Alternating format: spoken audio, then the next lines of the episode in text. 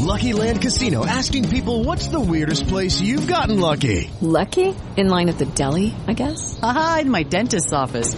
More than once, actually. Do I have to say? Yes, you do. In the car before my kids' PTA meeting. Really? Yes. Excuse me, what's the weirdest place you've gotten lucky? I never win and tell. Well, there you have it. You can get lucky anywhere playing at LuckyLandSlots.com. Play for free right now. Are you feeling lucky? No purchase necessary. Void where prohibited by law. 18 plus. Terms and conditions apply. See website for details. Tomorrow is the last day that you can vote in the California recall election to remove Gavin Newsom and maybe get someone else. Maybe it's Larry Elder. Maybe it's one of these other Democrats that are running, and there are many. There's a couple stories that are popping up and some statements from former President Trump that are causing alarm. In one story from KTLA, people are saying that they went to go vote, but were told they already voted and would have to cast provisional ballots. Well, they're pretty upset about this.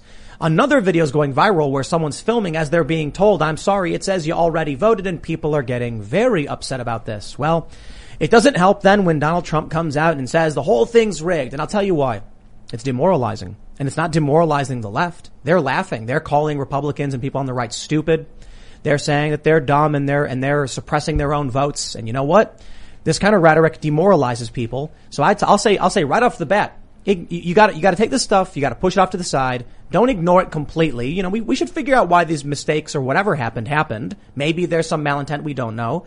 But at the very least, do not let it demoralize you and make sure whatever you believe and whatever you want to do, you go out and you vote. You tell your friends to do it. You go talk to friends, family, knock on doors, and don't let the news stop you from engaging in your civic duties.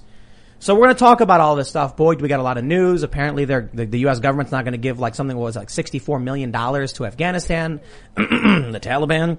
And that'll be really, I don't know, awful. So we'll get into that. We are being joined today by Dan Hollaway of Drinkin' Bros.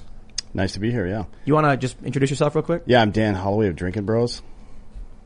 Nice. That was, that was easy. Yeah, I'm All just- right. look. I'm like, I'm going to drink some water while you I knew that, that I knew you were trying to stall, seconds, so I was trying to stall. just give you the business. Uh, no, it's it's good to be here. I agree with you though. If if voting is is that important to get that upset about, and I I think the presumption is that that's correct, right? We all think that voting is important. Absolutely. Then it's important to continue to push through, regardless of what you think may be happening.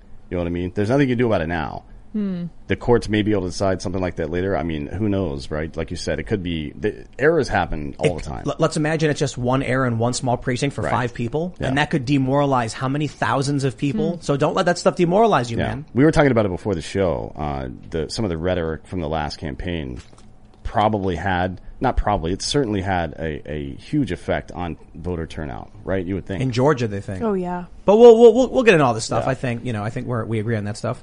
We got Ian chilling. Oh, thank you very much, Tim. Happy to be here. Dan, great to see you, man. yeah, good to be here. I'm roll. also in the corner pushing the buttons. I'm back from my vacation, getting my sister married in Chicago, and I did not get shot, so I was very pleased with that. I'm happy. I What part of. Chicago, though? Right? Uh, it was in a nice part of Chicago. there you go. pretty- not Yeah. Chicago proper. Yeah, depending on where you are, there's uh there's pockets. Are you all a over. Cubs fan or a White Sox fan? I guess you could say, right? I don't know. I have no Cubbies, am I idea. going to get hurt for saying that out loud? Yeah, I don't know. mean, I Maybe. lived on the north side for Trouble. a few years, so it's hard not to love the Cubs. It was, It's- it was when Moises Alou I, was I on was the in team. Soxtown, but me and my friends, we didn't really care all that much. Right. Yeah. You know. And don't forget to go to timcast.com, become a member, because we're going to have that members only segment coming up after the show, and you'll not want to miss it. We always swear, we swear a lot, we say naughty words, you know, because YouTube's mean to us, but this is where we can have a lot of those conversations that typically in the news cycle, it's, it's harder to get through. So again, go there. You'll be, you'll be supporting our journalists and become a member as well. And don't forget to like this video, subscribe to this channel, share the show with your friends. Let's get to this uh, first story here KTLA. We got to break this one down. This is this is a, this is a worrying story. They say San Fernando Valley residents cast provisional ballots due to equipment issue. They say some fa- San Fernando Valley voters think they are being wrongly prevented from casting a ballot in the upcoming gubernatorial recall election, but the county elections office said it was an equipment issue that was resolved. Okay, so there's good news, right? Hmm. At El Camino Real Charter High School in Woodland Hills, some voters say they were told the computers showed them as already having voted, even though they had not. West Hills resident Estelle Bender, 88, said she was far from the only person who was being told incorrectly that they had already voted. Now, for those that aren't familiar with what's going on, this is the recall election. Governor Gavin Newsom could be removed. And that means whoever is, is on, on the list who gets the most votes, no matter how many, could become the new governor of California for the next year or so. Right now, it's looking like that would be Larry Elder. The polls that have come out lately show that, you know, Gavin Newsom is doing really, really well, and he's 16 points up in the 538 aggregate. But let me just tell you, uh, the polling was extremely wrong in basically like the past several elections going fi- going, going back five or so years. So I wouldn't rely on that. And more importantly, when you see stories like this, and there are many, check out this one. We got this one, uh, actually, this is not, that's not the story I was looking for. Here's the one from Dave Rubin. He says, holy ish, listen to this as an, at an LA voting, uh, voting center. Voter, quote, about 70% of votes at this location have been already shown as cast, but they're not. Election official. Right, right. This is someone questioning Supervisor Vincent McCormick. These are from, this is a verified Twitter user posting this video. So people are looking at this stuff. They're thinking something, you know, bad is happening. I'll say this and then we'll jump into that conversation. Don't let it demoralize you. Hmm. For, for real, right now, I see a lot of people saying things, they're sharing these stories saying like, what's the point? Oh, like there's a point. It's go out and vote because this is a story about a handful of people. And for all you know, it was a glitch. That's all it was. And they fixed it. And how many people now are like, I give up. What's the point? That's the problem. You've got to hold the line. It's like that movie I mentioned this earlier, the movie with Mel Gibson, The Patriot. Hmm. When when the British are charging in hmm. and then the militia starts breaking, he's like, no, and he grabs the flag and he runs back towards them and he says, hold the line, and they do, and they win. That's what you got to do. Yeah, otherwise Gavin Newsom wins, hmm. right? Right, you don't want that. I mean, who who needs several more years of that hair? You know what I mean? Well, he'll he'll get one more year, I suppose. But, Right, yeah. But then what? Does, even if there is a recall, We'll see. I mean, I guess if there's if anything, uh, you would expect that this has ruined him for the national stage because it seems like he was being primed for it. But I would have said the same thing about uh, Kamala Harris and her record on on well everything, right? Like it's Yeah, she's it's, awful. It's very bizarre how most of the female candidates at the federal level that the Democrats seem to push are com- have, have records that are completely antithetical to their causes at the time. Like think about Hillary Hillary Clinton at the time uh, the priorities for the Democrats were getting out of Iraq, you know, uh, uh, uh, women first, all this stuff, uh, marriage equality. She was against marriage equality until 2013 when she got forced into being for it. Uh, she voted for everything: Iraq, the Patriot Act, the re- the new Iraq, everything. Voted for all that, and she spent the late 90s going after the personal lives of all the women her her husband allegedly sexually assaulted. Right, so she checked all the boxes on the other side she couldn't have been a worse candidate. And then remember the narrative from that election. She's the most, she's single most qualified candidate in U.S. history for president, I believe is what was said. Are you kidding me? Like she doesn't believe any of the things that you believe and you're putting her forward. That is, I mean, it just shows you how completely morally bankrupt all this stuff really is. YouTube's Right. giving us the business. Yeah, it is. Trying to, try to fix it. Yeah, You. YouTube. Yeah. Come I on, thought uh, Eisenhower was was the best, one of the best presidents anyway. Recently. about him? Uh, recently. Yeah, I for just- sure. He was a military commander, so Oh, he yeah, knew what he was doing with war. He didn't. he Interstate didn't- highway system. He built the interstate. Yeah. He oversaw the, that. the GI Bill, the VA home loan that built the middle class in the United States. He's responsible for a lot of stuff. Right. I like that Good guy. president. Yep. uh, this Gavin Newsom guy's a little a little awkward. The gel in his hair. He's like, it's very he's he's a 90s. caricature of all the Ken things doll. people hate about politicians. And you know what I mean? California. Like if you're trying to sneak in and be the new guy on the block and like you know uh, uh, be a professional politician, you at least have to. If you're a wolf, you better put the sheep's clothes on. If you show up dressed like a wolf, it's like, oh, this guy's a he's a wolf. Yeah, but it's working for him. It's, it, That's the shocking part. Yeah. He, he, you know, Gavin Newsom looks like there's a movie where there's a villain, a politician who's the villain. Yeah. Yeah. But he's not like the, the, the main bad guy. He's like, you know, the, the secret supervillain has bought a politician, and he, and Gavin Newsom would play the generic politician, sell out corporate, you know, Yeah. corrupt Yeah. criminal. That's what he looks like. yeah. But that's that's kind of you know look, you see the problems California's facing, and you, and you have to wonder what it is the guy does. I know that he puts in absurd COVID restrictions and then violates them, and uh, I know that the state has been in sh- you know shambles Right. for some time now, and he's He- not doing anything about it. He's been really supportive of the movement towards lawlessness there as well. I mean, uh, we were talking about it earlier about how Soros has been financially invested in all of these attorney general and judge races across the country over the past six years or so. And all of a sudden he just dumps a million dollars into in Newsom's recall campaign. That's kind of bizarre, right? And Did he, I mean, then you have uh, Gascon and the, and the DA in, in LA that are they're, I I think they're going to start paying people to not shoot other people, right? Yes. You, you guys have probably Yeah, that was talked that about was that in L.A. No, what is that it? was in, that was in San Fran, wasn't it? Oh, no, is, no. that, is that Portland or San Francisco or somewhere in else? some- It's, it's in in California. California. It is in California. Can't keep Yeah, up. they they decided. You know Oh, what? How about boy. we? But the funny thing is, like, how do you pay someone not to shoot someone? How does that? What is How do you- How so- can so you pay tell? me? I didn't do it. I'm never going to well, shoot so like, someone. what their plan is, they're they're they're going to uh, uh, identify people who are likely to like commit crimes or Right. whatever. So what does that mean? They're going to go up to somebody and be like, "We've determined that you are probably a low life degenerate who would shoot someone, so we're going to give you money right now and hope you don't." Like, how do you feel about that as a criminal? Are you like, all right, cool, I'm going to play the grift and get the money? But it's, they were talking about 300 bucks. That's a couple of transactions if you're a drug dealer, right? That's nothing. I mean, that's- and that- and they said if you get a job yeah. too, it's five hundred bucks. I got like, don't shoot someone and you'll get five hundred dollars. This is re- you're, this is real. I got, yes, I got, I got a, I got a job and didn't shoot someone and all I got was this $500. That's I the know, right? says. I don't know. It seems little. Ridiculous. the heck? That's, that's very bizarre. San Francisco. yeah, San Francisco. Yeah, Well, so, they're uh, also paying people 85 grand a year to pick up human excrement off the ground. So You know what's really funny? Here's the way I describe that to people. I'm like, so you live in a city, right? You know, where you, you live in a city, sir, sir, yes? You have a fire department? Yeah, uh, You- yep. You have a Yep. police department? Yep. You have a EMS? Yep. Do you have a poop department? I mean, there's a Department of Sanitation, I think, that No, no, no. processes Do you have water. a poop Nope, department? Nope, no. San Francisco literally has poop, poop, a poop Oh yeah, department. yeah. It's- I mean, not- what it's are not a the joke. what are the uniforms look Recall like? this guy. I mean, come on.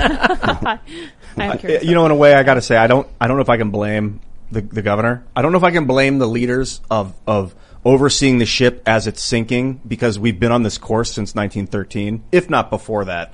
But it's, it, we basically built a Ponzi scheme and now we're seeing it shatter.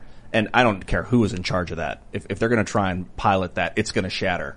And so it's like no reason to pariah these dudes. Why 1913? Federal Reserve was formed. Right, but you, I mean, you think that you really think that was the end? And, and Yeah, tell me the why. coercion of the American government Tell- by tell- the theocrat, by, by Yeah, the, I agree with him. by By the the, fascists, by the whatever you want to call corporatists, them. Yeah. Yeah. Like, have you ever seen? We were talking about it earlier. Uh, have you ever seen that uh, Canadian sci-fi series uh, Continuum? If you, you should watch it. Basically, they have like a corporate congress.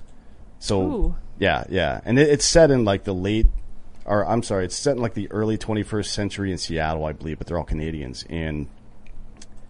Hey guys, it is Ryan. I'm not sure if you know this about me, but I'm a bit of a fun fanatic when I can. I like to work, but I like fun too. It's a thing. And now the truth is out there. I can tell you about my favorite place to have fun. Chumba Casino. They have hundreds of social casino style games to choose from with new games released each week. You can play for free anytime, anywhere and each day brings a new chance to collect daily bonuses. So join me in the fun. Sign up now at ChumbaCasino.com. No purchase necessary. Group. Void were prohibited by law. See terms and conditions. 18 plus.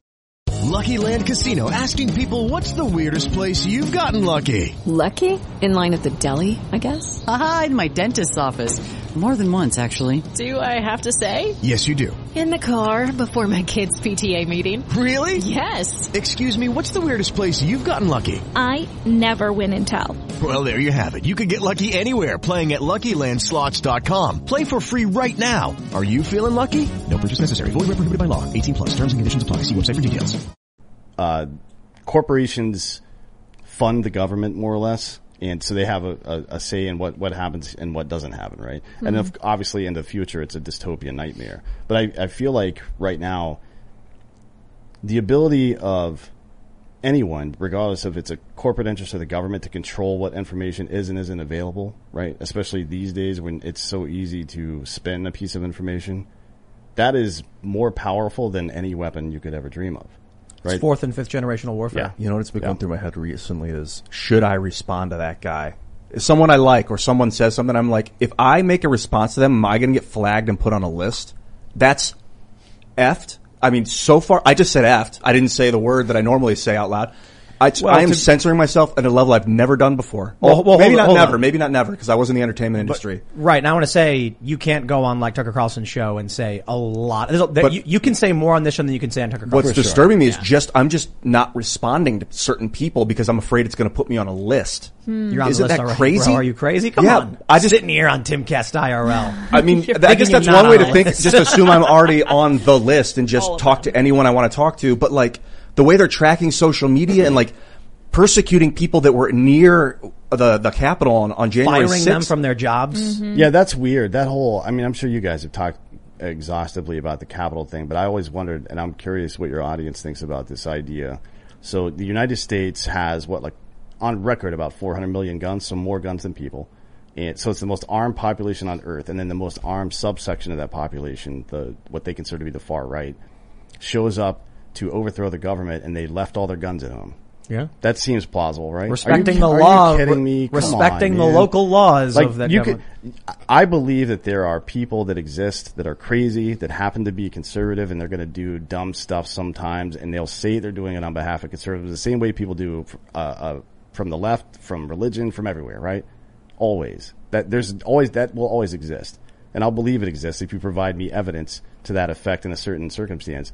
But when you tell me that three or four hundred people show up out of a mass of like 1.3 million people and, and they just all, they showed up to overthrow the government and forgot all their weapons.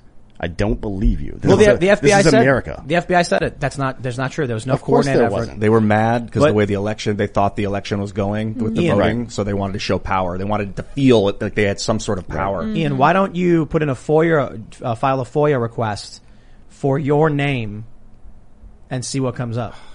I thought about it, but it's like, just do I want to dig up that wormhole, man? I Huge don't, stack I'm of down. I would papers. like. I guess I could see it. I don't want to make myself more paranoid than I need They'll to be. but- quote you a bunch of times on this show, probably. Yeah. I bet mine's massive. You know, All- everyone here. I'm, I'm sure a lot of people who watch actually might have something. well, the S, S, uh, the SPLC's weighed in on you a number of times, right? There was like two two things, and one it got retracted with an apology because they they claimed that uh, a Holocaust denying archive of a website that I had gone to Iran for a Holocaust denying conference, which is like one of the most insane crackpot things you can ever publish. And so they were forced to take that down, issue a retraction and apology Right. because I've never been to Iran. That's just plumb nuts. Well, Bill Maher uh, and uh, Religulous. Have you seen that? Looks like a documentary. about Religulous? reli- Religulous, yeah. About. Yeah. So he he went to this uh, area and visited with a, uh Jewish rabbi who is a Holocaust denier. So is he on a list? Is Bill Maher on a list for interviewing people that he finds? Yeah, even, but, even if you you, went to something like that to cover it, that doesn't.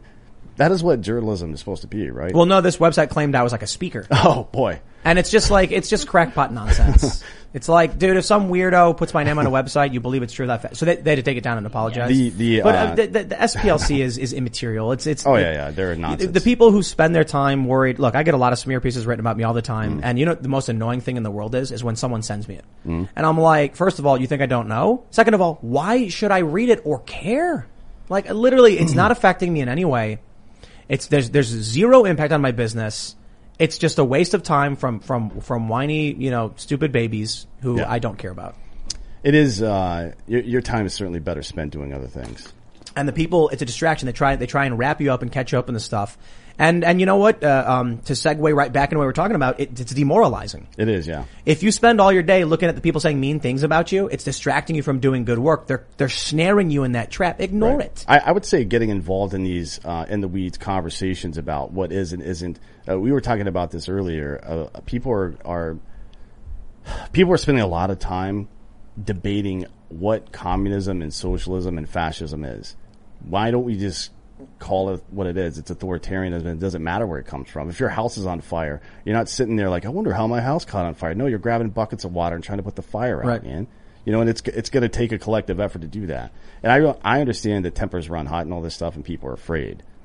I want to uh, let's talk about this story in California. We'll talk Yeah. about why uh, people are upset.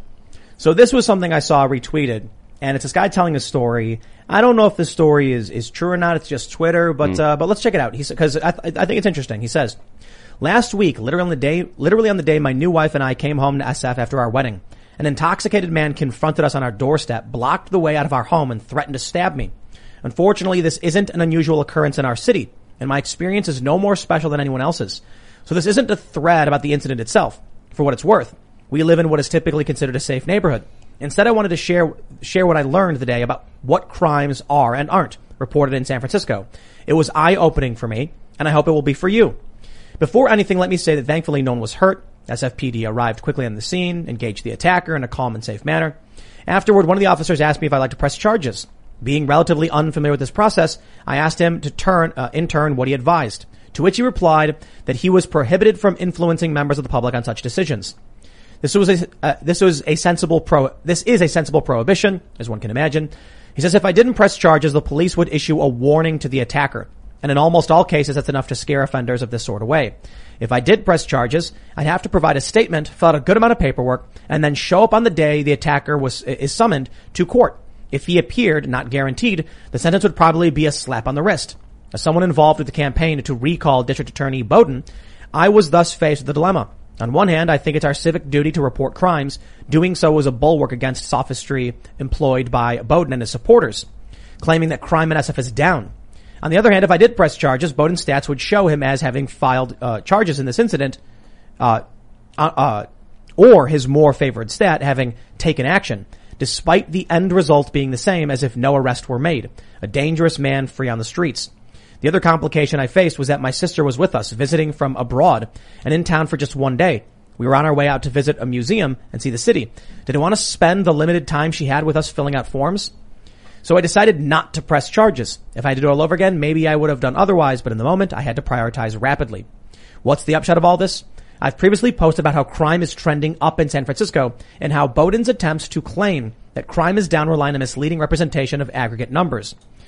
And so he, he goes on and you, you get the gist of what the, the, the story is and why I wanted to get into it. We were mentioning, uh, George Soros funded DAs, the breakdown. Uh, I could be wrong. Isn't isn't Chesa Boudin one of these DAs? He was funded by. He, he received some uh, contributions Yeah, from. but there were yeah. like 275 judges and DAs across the country. It wasn't just in, Right, of course. It wasn't even just in, in blue states. It was everywhere. So, you know, to, to get bring it back to the context of Gavin Newsom's recall, Mm. we mentioned the, the poo patrol in San Francisco. You know, so so there's literally a department in San San Francisco that, that their whole job is just literally going around cleaning up human waste off Mm. the streets. You know, I can't blame Gavin Newsom directly for that. He's the governor. He's not a mayor. He's not dealing with the nitty gritty local Well, he stuff. was the mayor of San Francisco. Well, there you go. I was going to say right now, Yeah, yeah. but yes. Yeah. And and and uh, your current vice president was the, the district attorney of, of San Francisco as well. Not I just. I just want to make it clear because when I'm like, recall him, people are going to be like, he's not even the mayor of San Francisco. And it's like, wait, wait, wait, well, hold on, hold on. I'm getting, I'm getting to the point is Yeah. that all of these people are part of the same party that coordinates locally, uh, statewide, nationally. You have national level Democrats coming in supporting policies like they, they were trying to repeal the Civil Rights Act in their constitution. Right. And you had national level Democrats from other areas coming in and supporting this. Absolutely insane.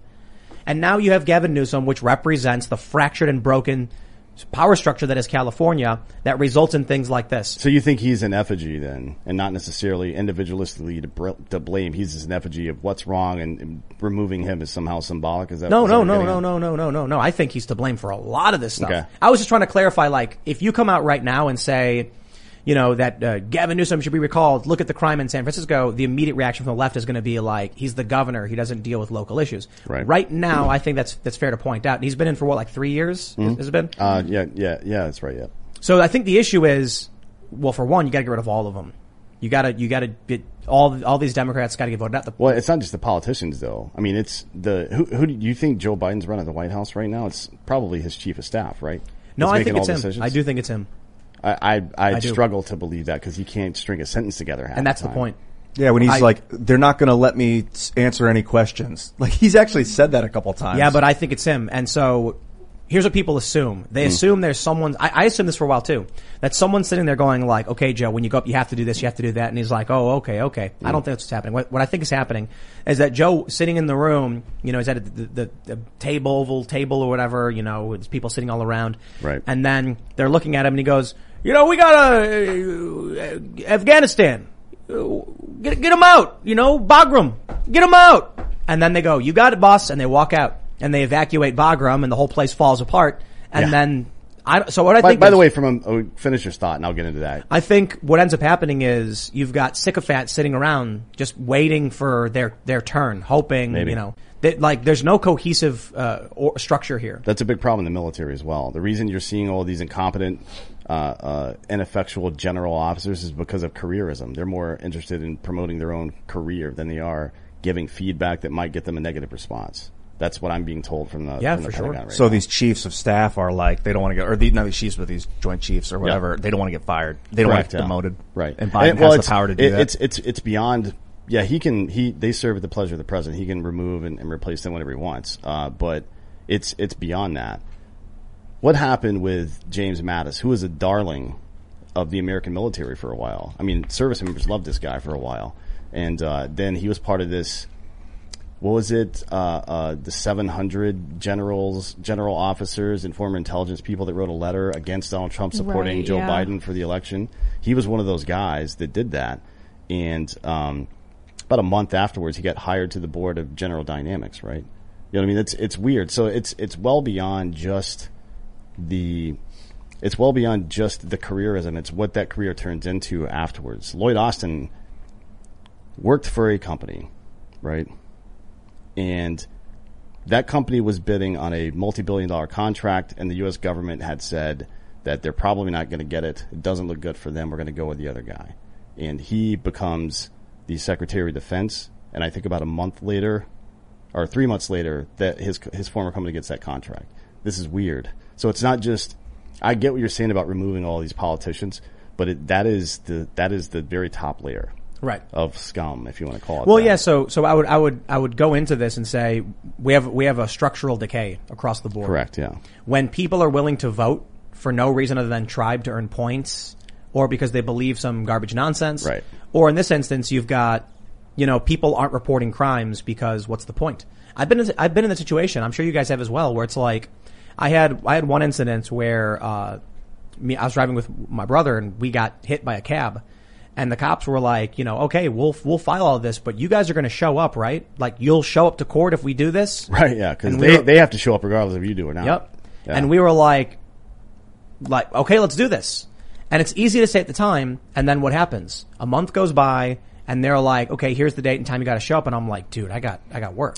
Yeah. Like I can't just Well, sometimes off work years for go this, by, man. right? If it's a Yeah, if it's a serious enough crime, sometimes years go by. If they have a good enough attorney, sometimes years go by. So we've we've got structural decay, acro- uh, decay across the board in, in every facet, and so yeah, maybe it's fair to say just simply recalling you know Newsom isn't enough. It's it's good. I definitely think you know getting a year of some someone else in there is a good Right. thing, but you know you're you're talking about the military. I've heard I've gotten emails. We've heard a ton of stories. People resigning. Someone sent me a resignation letter recently. Someone apparently you know was an was an officer and announced like over the yeah. over the over just the wokeness CRT and the vax mandate. They're like I am quitting. And it's actually sad, really, because I've heard these stories of people who are like, it was my dream to be, you know, in, to have a career in the military, work there until retirement, and now it's like I'm in my mid 30s and I'm out, I'm done, can't do it. Right. Some some people even giving up like their pensions. And Which stuff. it, it's super sad too because who's going to fight this next war? It's not going to be these guys. We saw in Afghanistan this past uh, couple of weeks, right? There, work needed to get done, and I have no lack of faith in the 82nd Airborne guys who were there or the Marines that were there. I'm sure. Uh, I have no doubt that they're plenty capable of doing that job, but because of the leadership there, they weren't allowed to do that, right? So I wonder uh, who's going to fight the next one. And we, we saw we saw the answer. It was guys like Tim Kennedy and these and these other guys uh, that that went over there on their own dime, right?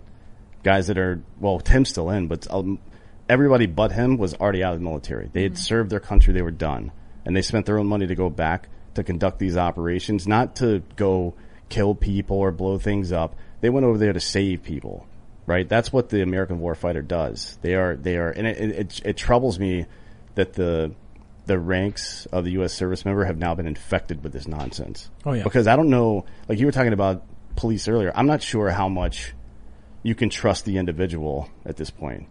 You know what I mean? It, it's it's getting bad. Like When- this this this female staff sergeant that posted a video, like you know when people are coming door to door, it's going to be me and I'll shoot you or whatever. Like, Yep. first of all, you never held a gun in your life, and mm-hmm. it's pretty obvious. But that's a that's a she. That's who they this, want, though. This lieutenant colonel gets booted out of his position and then he resigns. This woman, I don't know what's happened to her. Have you heard any news about her? Nothing.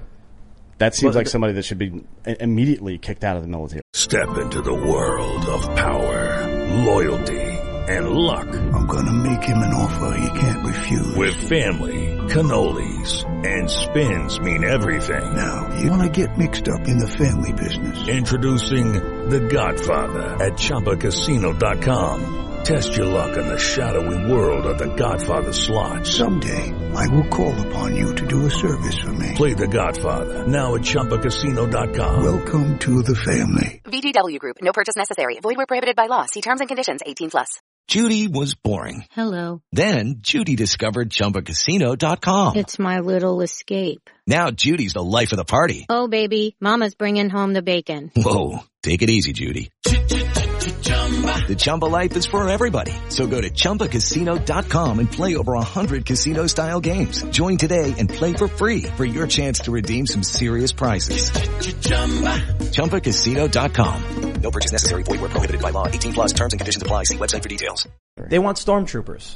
They don't. They don't want rational thinking individuals who are going to say like, "Here's the Constitution. Here's what my you know." You got an officer that publicly said she was going to storm people's doors. She was a non-commissioned officer, staff sergeant, E6. Yeah. Oh, she didn't say she was going to. She said when it starts or whatever she said. I, I don't want to paraphrase too Right. much, but she she basically said the people going door to door. That's going to be me, and I, I will. That's terror. She was like, I mean, that's a form of terror. She was Right. like, "What do you think's going to happen when we're ordered to you know to Yeah. point put you down? It's not going to. It's going to be us, and we're going to do it and stuff like Well, that." instead, she well, what she says, you refuse the command. You know, uh, I, I firmly believe, and I've believed for a very long time, that if ordered, most probably enlisted would do it. Would absolutely shoot an American. No joke. and I've well, we've seen it before, right? Kent State. Mm, it's yeah. it's happened in in our parents' lifetime. 1970 May 4th. I went to Kent State for college. They they sh- they fired on the crowd. The National Guard fired on the crowd, killed four college kids. Yep, one guy took a bullet through his through his hand. No, but uh, so I've I've I've you know been around military people for for a large portion of my life, and uh, there's a lot of people who argue with me in chat or like an email and being like, you don't understand, you know, like you know, soldiers they'll do the right thing, they're not robots, and I'm like, they're Well, not robots. It's the bystander effect, though, right? People, Mm. people. Psychology is infectious. Nothing is is more infectious than than psychology, and, and people in groups. It's the mob. We've been ta- we've been discussing the psychology of the mob for as long as human beings have been discussing psychology. The Stanford Prison Experiment, for example. Hmm. You put people in hierarchical structures of power, and then mob rule takes over, and then you go to base instinct. That's what happens unless you're very well trained. But it, it, when it comes to the military, it's actually really simple to understand why this this this uh, she was E six. You said The- she's right. They would do this. You know why? It's really really simple. If if if if Ian is running through the streets with a red bandana on or whatever, maybe he's jogging. That's Right. it. and then she's standing there and she gets an order like, "That's the guy. He's he's the terrorist. Take him down. Take him down." Do you think she's going to be like, "Nah, no, I don't no, trust she you." shouldn't question that order. I mean, She's gonna the be weird like, thing about "You the got it." military. You're like, if I question the order, are people going to die? I mean, that, we're talking about the Bourne Identity right now, right? Or I guess the third movie where he finally meets up with the old guy and he's like, "Is that the Bourne Supremacy?" The pre- yeah, I think, or the Bourne Redundancy, I think is what it's called. Yeah, right, right, right. Uh, I'm not, yeah, but it, it came down to like, you got to shoot this guy. Why? And the, the reason was they wanted to break the person, right? Your individualism is gone. You thinking is gone. You kill Yeah. who we tell you to kill. And that's not how it works. That's not how we trained our people in the 82nd Airborne. You, we, we put ourselves at great risk on a relatively uh, regular basis to not inflict harm on people unnecessarily, right? Can't say the same about Obama, right? The drone strike stuff killed a lot of innocent people. I think Yep. something like 30% of the people killed in those strikes were just standing there. One of the first things he did was bombing a village of women and children. I've heard That's- numbers that uh, collateral damage of drone strikes are like They started- they- they- enormously Yeah. large, like ninety It's rough, percent. yeah. But they, They only started report- just claiming that oh, it's a military age male. They're an enemy combatant. Just That's like- right, yeah. Anybody, a military age male, by the way, is a male 14 years old or older. Right. No, so so I think people need to understand this when you know when they when they just to reiterate to to, to a certain extent. If think about you yourself standing around with your friends, you hear you hear a report like Antifa's coming in, they're armed, they got handguns. You see what just happened in Portland where they were shooting at the Proud Boys mm. randomly. Like this was un, like there was no reason. Okay, so they they were they were retreating. The Proud Boys like were walking forward and they had like you know clubs and shields or whatever. Probably not a good idea. Regardless, this guy turns around with a gun and starts randomly just firing and hits one of the guys in in, in, in the legs. now imagine you hear that, and then all of a sudden you see a dude with you know what looks like a weapon and he's wearing all black and then he's running towards you and and then and they're like that's him that's him stop him stop him. Are you going to be like, Well, oh, hold even, on there a it's minute, Not, it's, gonna. it's not even just from your leadership. The panic can happen in those situations uh, uh, under any normal or any any number of circumstances. So this is we're talking about the the the one of the founding moments of our republic here. The reason that John Adams ended up getting involved with the Continental Congress and the and the movement towards uh, uh, uh, uh, becoming America, right, and breaking off of the British Empire is because there were British soldiers in Boston, and they were guarding some areas there was a protest by the Sons of Liberty, which was run by his cousin Sam Adams, right? Not uh, not the beer guy, or maybe Oh, not the beer No, guy. it's not the Maybe he beer is the guy. beer guy. I don't, I don't know. Um, he was a he was a politician, but Sam Adams is doing this thing. Somebody behind the British soldiers. Uh, well, first of all, people are throwing heavy objects and hit one of the kids in the head, and then somebody behind them yelled fire. Yep. Right. Finally, through the trial, they figured it out, and John Adams represented the British people. Yeah. And he felt they got a good trial. They did. They got off, Mhm. and then still the Crown sent over an edict saying all military court martials will now be tried back in England. So he's like, well, you don't even believe in our ability to self-govern. Now I'm going to get involved, and he became the second president of the United States. So Yep. this stuff can happen in any kind of power vacuum. It doesn't matter if it's a leader doing it or if it's just the fog of war. You know what I I- mean? and I- imagine what the fog of war looks like in modern day when it's brother on brother. Right. You know what I mean? Yeah, I, I think it's important to realize that it's not evil when you know you, this. Like I, a lot of people were criticizing this young woman over saying it, and you know I'm, I, I was I, I didn't really want to do a big segment on that because I'm like I don't know what the full context is. I don't know. It's it's like a five ten second clip or whatever. Mm. Who knows what she's talking about? It was jump cutty. And I'm like, it's not much I can add to that. You know, if she's, if, if there was like a, a 10 minute thing she was talking about or there are other videos where she was explaining why this subject came up, maybe there'd be more to criticize. Right. But I think you need to you need to realize you're surrounded by your buddies, people you know, people you trust, people who are there to protect you, and that's you. That's your group. You're not going to sit around and wait to find out when when you're dealing with a conflict situation. I've been in I've been in conflict situations, and I don't sit back and be like, "Well, hold on, maybe this guy in the Antifa thing who was threatening us might not be Antifa." Uh, No, we leave, we get out. Right. Now, if you're act, if you're there actively trying to suppress or prevent violence, and then you see someone, you're not just going to assume, well, let's just calmly talk to this guy. No, this is why when I, whenever I've been arrested, like legit arrested by cops while covering things, I've always been released without being processed. Like charges never occur or anything like that. Mm. Because when I, when, when I was in DC on J20 in 2017 when Trump was being inaugurated, they surrounded everybody. I got trapped in this group. It was a bunch of Antifa types. Mm. I I stood off to the side and I, I talked to the cop, like the cops that were standing there with their batons out guarding everybody. I was like, hey, I just want to let you know I'm a journalist. And they were like, don't care. And I'm like, is there a supervisor? And then they were like, some guy behind him was like, I'll get a supervisor. And I told the supervisor, like, hey, I just want to let you know I'm a journalist. And he was like, doesn't matter. You're all under arrest. And I was like, just, just letting you know. When I was talking to the cop, who was standing next to me because he's guarding this group, I'd be like, officer, I'm going to place my bag down and I'm going to be putting my shirt away and taking my phone out just so you know. Mm. And then I, he would like nod a little bit and then I would unzip it slowly. I'd open it wide, pull out my phone, put my shirt in because he doesn't know who I am. He's not going to sit here pretending he knows that I'm not Antifa or whatever or violent. Right. That's a good. That's pulling a, out a club it's from a, my bag. It's a very good point. Why not, in that scenario, uh, just be eh, eh, for the for the person who might be on the threatened end of that exchange. Am I really going to let my politeness get me killed? Does that seem like a good trade off to you? Or could we as a society agree that this is a messed up situation? Ne- neither one of us wanted it to come to this, but here it is. So let's everybody put your hands up and back away slowly, and then we'll go in our separate directions or whatever, right? I mean, it seems like a reasonable way to handle that, but people get super emotionally charged. And look, I'm not innocent of that. I get pissed off as much as anybody else, right? Yeah. Probably more so. I lash out all the time. I've been in fights with some of my closest friends over nonsense. Like uh, Alex Jones is one of my closest friends. We talk all the time. He actually just sent me some cool videos of him shooting the other day. Um, he went pretty hard after some of my buddies at Black Rifle. I thought he was out of line, and I said some things that I thought also were out of line. Like, and, and the, funny thing is, a lot of people on the internet talk about it still. Two days after that, we were sharing photos uh, from respective lakes that we were at. You know what I mean? It, it wasn't ever really a rift between us, but but it gets perceived like that, and it's it's unfortunate that it, it can come to that sometimes. And I think it's because things get so heated, we start to prioritize the wrong stuff. I think I think we need to understand that there's different uh, bubbles within bubbles within bubbles, right? So we have the, the largest bubble of like America. Well, technically, I guess you have the largest bubble of the world. Then you have like America within the world. Right. Then you have the different regions, different states, different cities. Within that, there's different power structures, different authorities. You always have that trope of the of the cop investigating a murder, and the FBI guy walks in and he goes, "We're taking over." Yeah, this is like, my "This is mine." jurisdiction. Yeah. Yeah.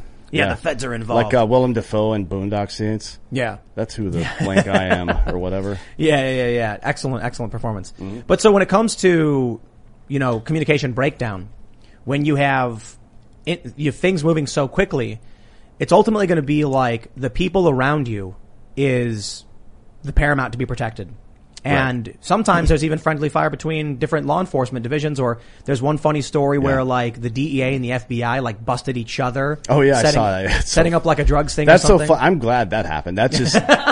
I, I, as a taxpayer, I don't love the fact that taxpayer money was wasted, but I guess if it was wasted on them with each other and not busting some poor guy that's just trying to get high, to be honest. Yeah. Leave him alone. maybe. Well, let's let, let's talk about. So we, we, we I think we we got to the point on that one. But what happens then when you take a confusing situation where you've got people who don't know to do, and you add in derelict leadership? Right. Check I mean- out this story. Check out the story. All right, you're gonna love this. From Fox News, White House abruptly cuts feed of Biden mid-sentence as he asks question at wildfires briefing. Biden's White House has history of preventing public from hearing him on the cuff.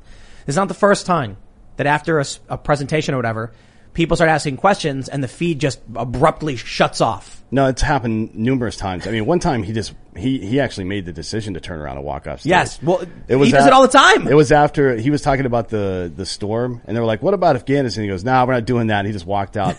I mean, say what you want to about Trump. I mean, I I I'm one of these people that enjoyed Trump's policies for the most part. There's some things I didn't like about it, but the the sometimes he just went a little.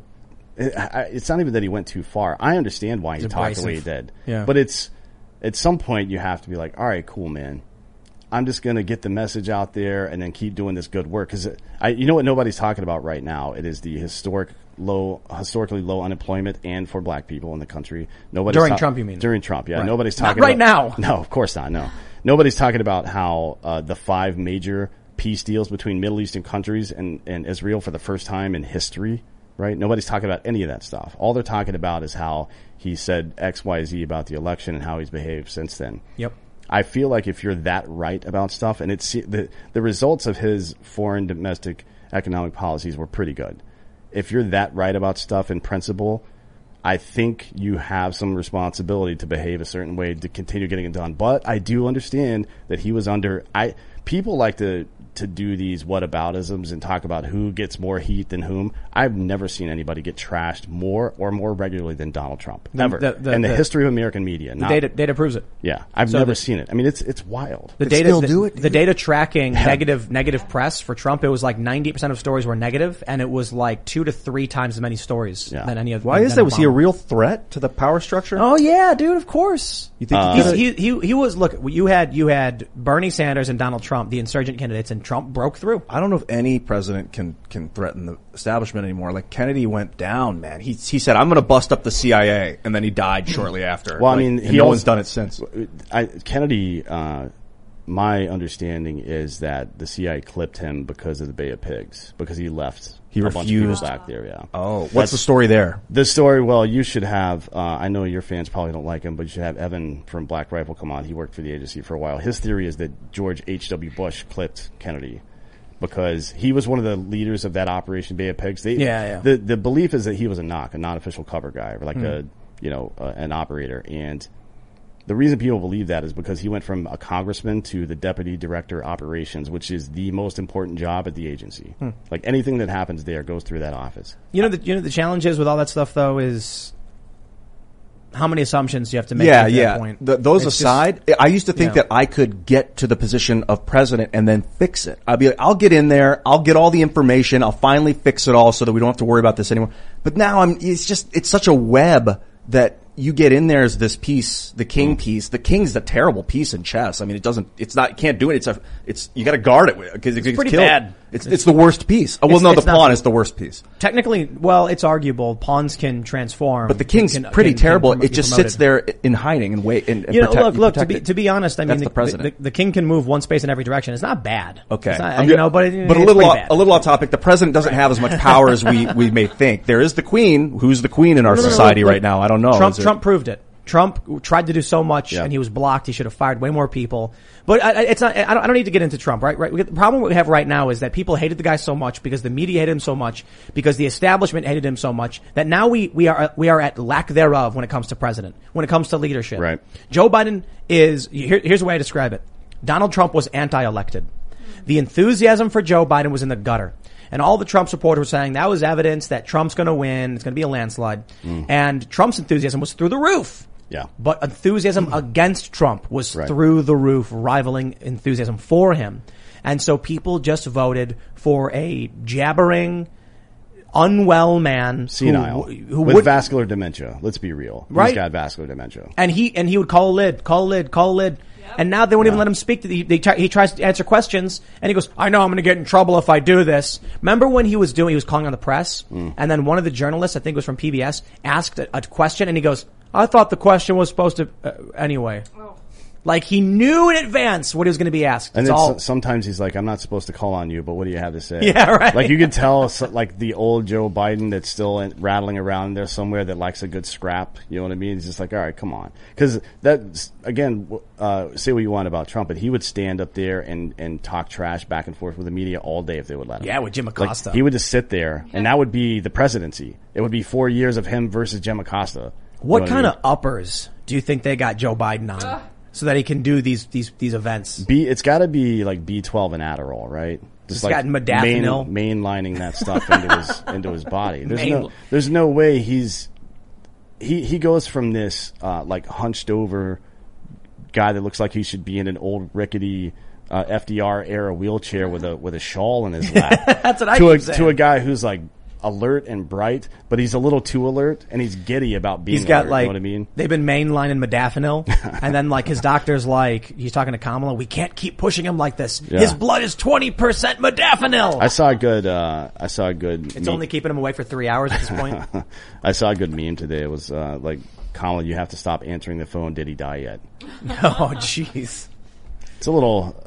It's a little dark, It's but very disturbing that we have this this this guy in charge of the military right now, Bro, it's like the Crypt Afghanistan Keeper. surrender. dude. I, I'm far less concerned about him being in charge of the military as I am uh, Milley and Lloyd Austin. Really? Yeah. These, these guys Yep. are human garbage. Why Both you- of them. why is that? But here's here's why. Let's go back to this. Uh, you you mentioned Bagram earlier.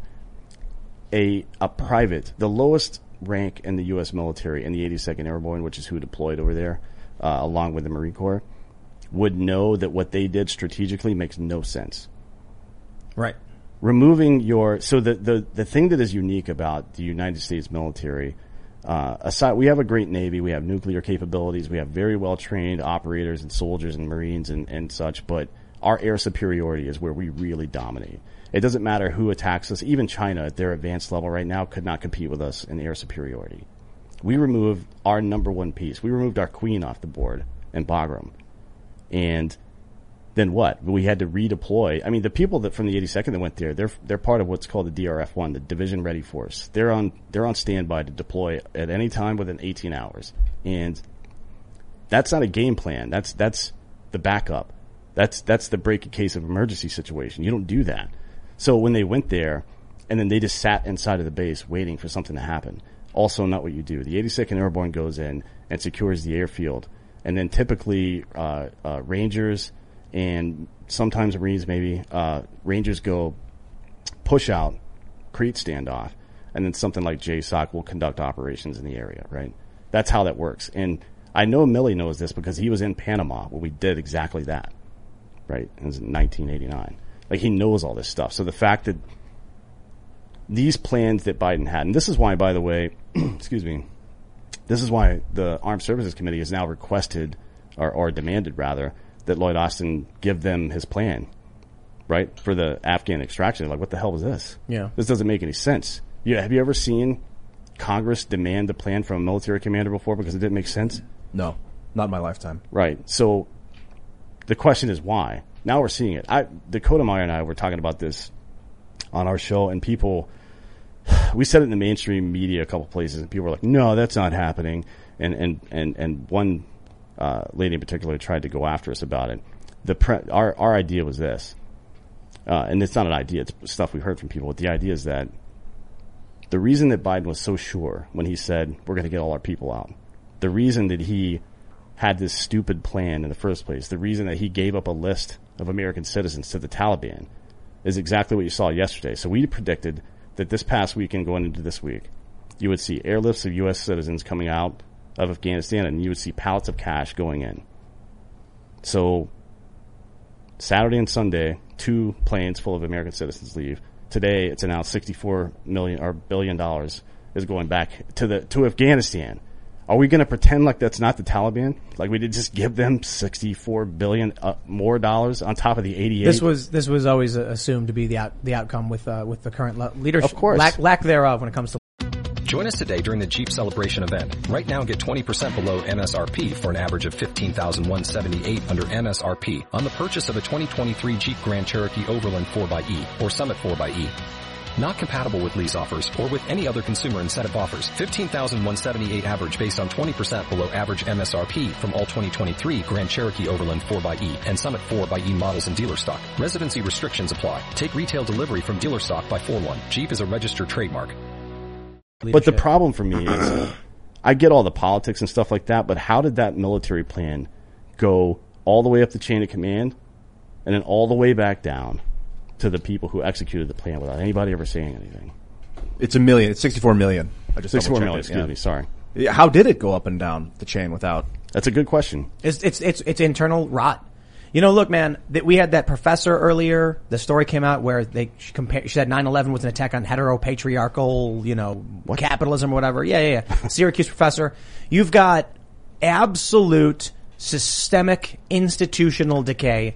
And we talk about how the left dominates institutions, but I'm sorry. What I, what I, what I really see happening is just there's there's interested groups knocking down the United States. Period.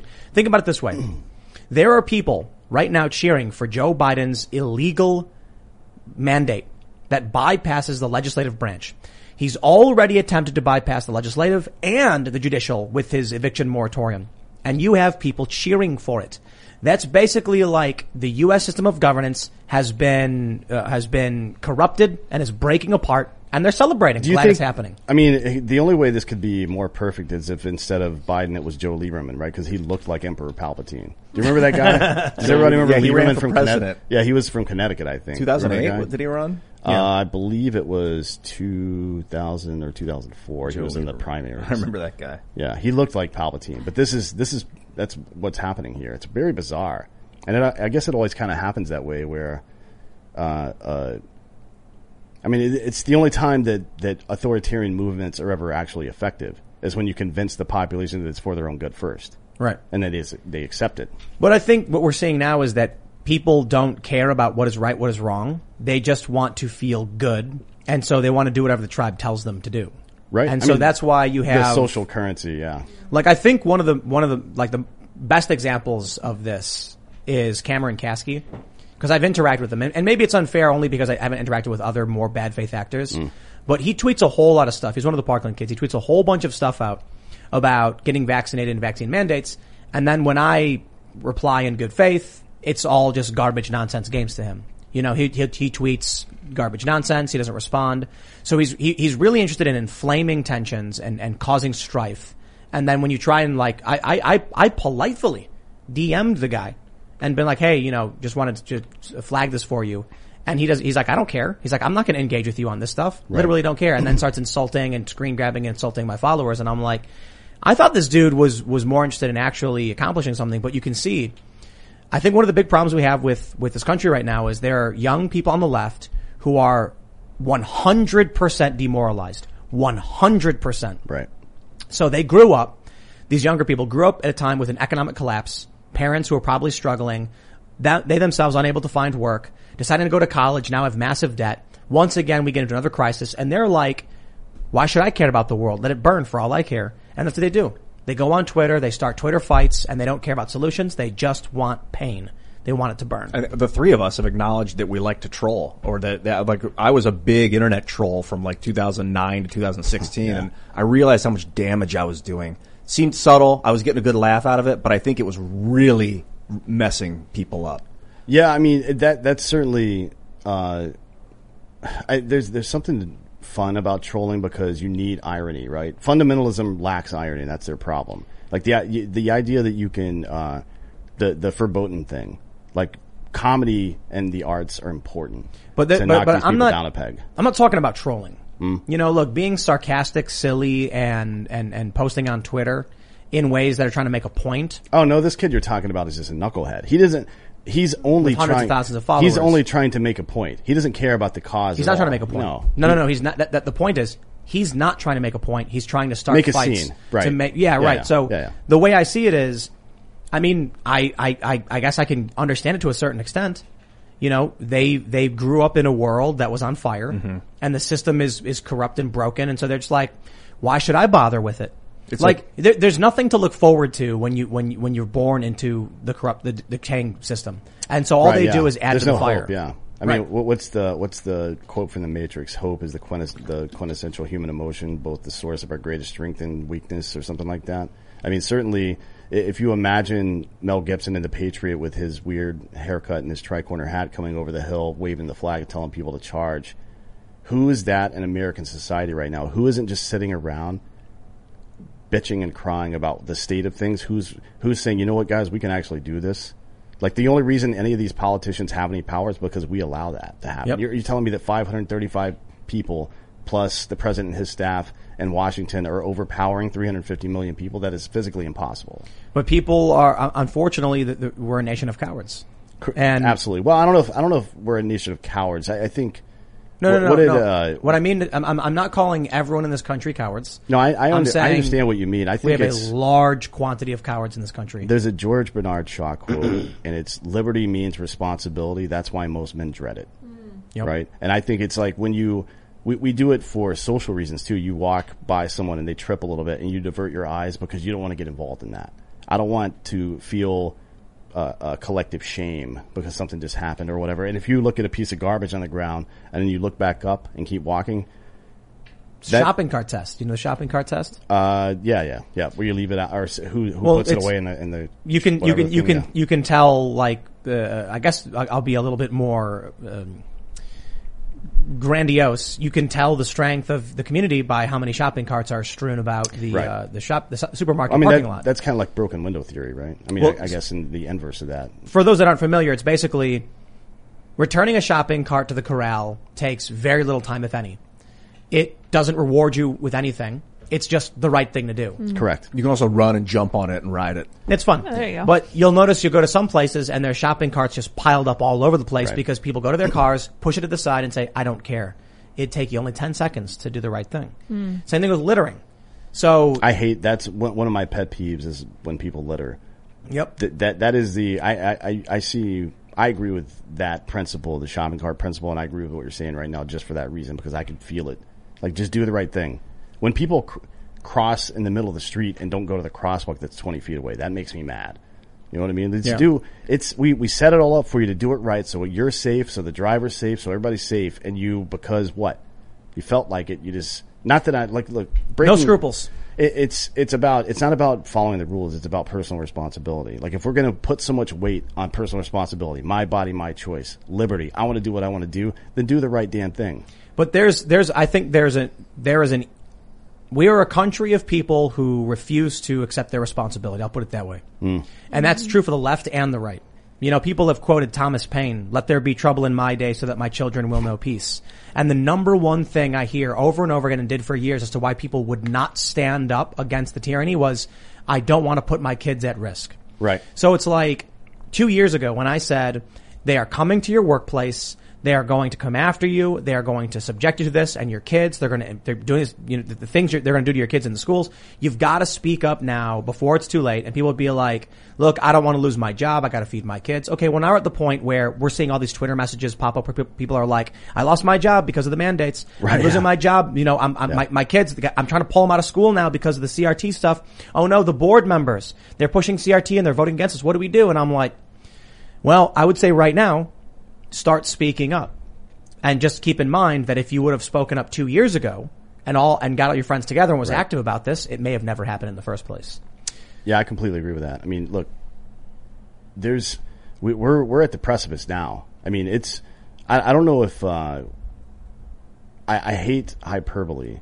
I hate how the the word Nazi gets thrown around a lot. It's very irritating because there are still people alive who went through that stuff, and I guarantee you they would not associate what they went through with anything that's happening right now. On both sides, there are survivors accusing the other side of being the Nazis. Yeah, I mean it's it's what are we talking about here, man? I mean, get, we can't have a reasonable conversation. People have have grown to the point where they think that their opinion about facts are themselves the facts. Right.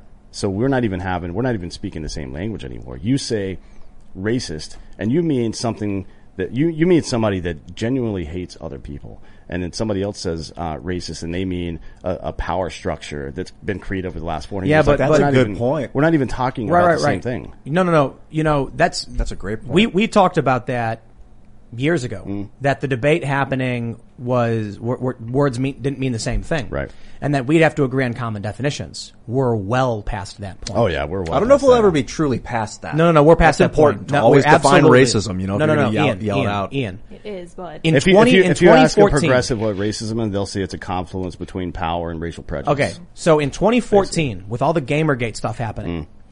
and then into 2015, as it escalated, 2016, we started seeing physical conflict with Trump. I was saying, based off of what tons of other YouTubers had already said, I'm like, clearly people aren't speaking the same language. When you're having this debate, the left is arguing racism means prejudice plus power, intersectionality, and the right is arguing it means discrimination on the basis of race. Right. The point we're at now in 2021 is that I can sit here and say, like, I'm pro-choice. And then have someone who's conservative say, I'm pro-life. And I'll say, okay, we understand what that means. Let's have a discussion on the ethics and morality of how this plays out in, in U.S. governance mm-hmm. and what, what's the right thing to do. The left says, we will literally claim words mean something else just so that we can claim we won the debate. Mm-hmm. Right. That, that's, it's not about not having the same definition. It's about them actively Right. changing words on the fly No. on purpose. We're- I'm sorry. It's No, no. about Merriam-Webster changing the definition of the word racism, changing the definition of the word anti-vax, specifically changing the, what changing what the word immunity means. j- just so that Like people recently. can win a political argument.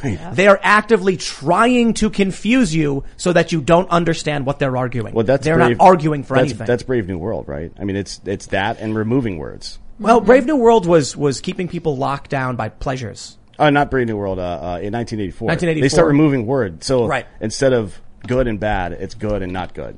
Like, Right. but it's one where ungood or whatever they Ungood. said. You know, Nonsense, right? It's it's a uh, uh, what is it? A, a brave new Fahrenheit 1984 for Vendetta. I know that's what we're living in. Yeah. Yeah. But it's what what what role do you think the fact that there's absolutely no tolerance at this point for anybody to be wrong at any point about anything? You know what I mean? you, you, you said you, you didn't like the word Nazi being thrown around. Right. Because it's like, you know, I think the challenge with the word Nazi is you say Nazi and then say, oh, well, why is it like the Nazis? You say fascist or communist or whatever. Mhm. And they tried, those were words that were specific to ideologies in the early 1900s in Europe and things like that. And, and yes, they had prominence in other places. But we need, we need new words to describe what the left is. Authoritarian, yes, but it's something specific.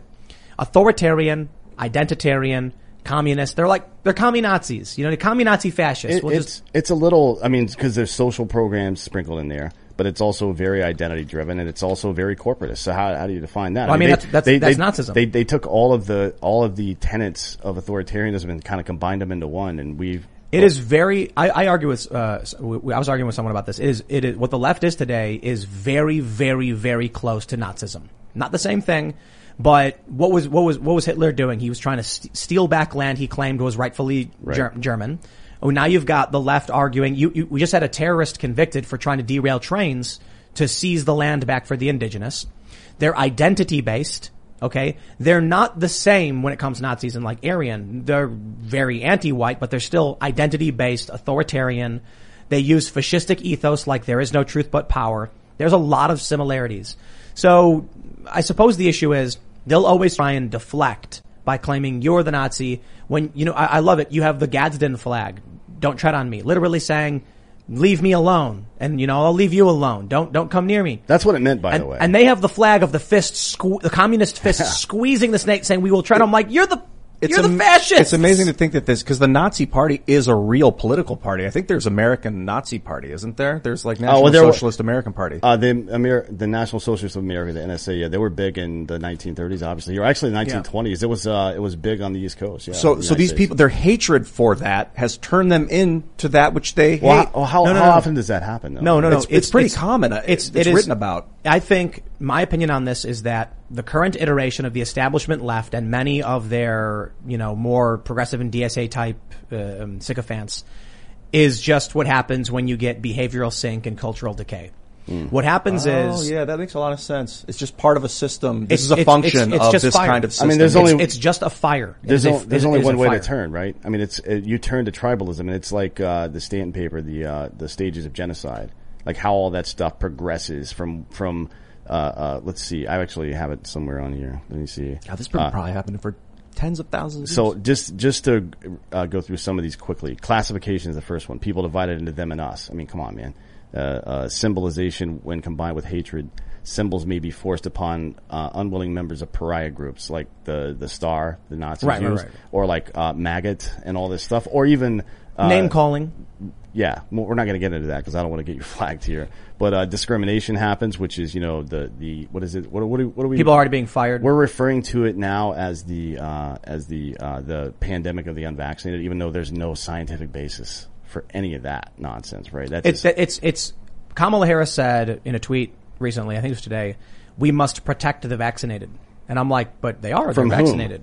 Right, I don't understand what that, that. means. So if if protect the vaccinated from whom? They're vaccinated, so they're not talking about protect them from COVID. Clearly, So I don't I don't I don't, from I don't know what it means. but I think It's- she did mean COVID, which is silly. If they're she did, then she doesn't. No, know. you can't assume that.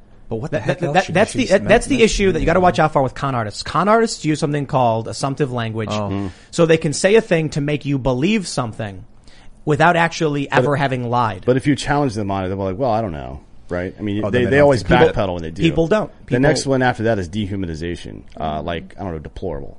right. Right? That that was just a, what, what an incredibly stupid thing to say. Actually, somebody uh, it wasn't Rolling Stone, maybe it was the Daily Beast. Somebody ran a story uh, a week or two ago, and it said uh, Hillary's biggest mistake was calling people deplorables. But was she right or something like that? Are you Right. kidding me? Really? You're writing that right now? Are you trying to stoke conflict? I mean, obviously they are, but Yeah. I, asking rhetorically, uh, the, these things, the, these dystopian novels were not a, a, a, a, guidebook. We- They- we- that was a warning. We went through the, the stages multiple times, and I think we've like in some instances you, we stop at two. There's like ten, right? Ten is like erasure of the genocide. Nine is genocide. Right. When it comes to the vaccine stuff, it's starting to feel like it's getting crazy Mm. because you have them saying plague rats.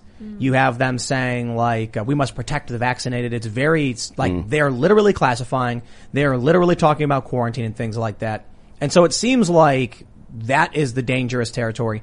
But ultimately, what I was saying about what the modern iteration of the left is right now, I'm calling it fire. What I mean by that is an, an ignition started at some point and there was no one willing to take responsibility to do anything to, to stop the fire, put it out. So it's been growing and growing.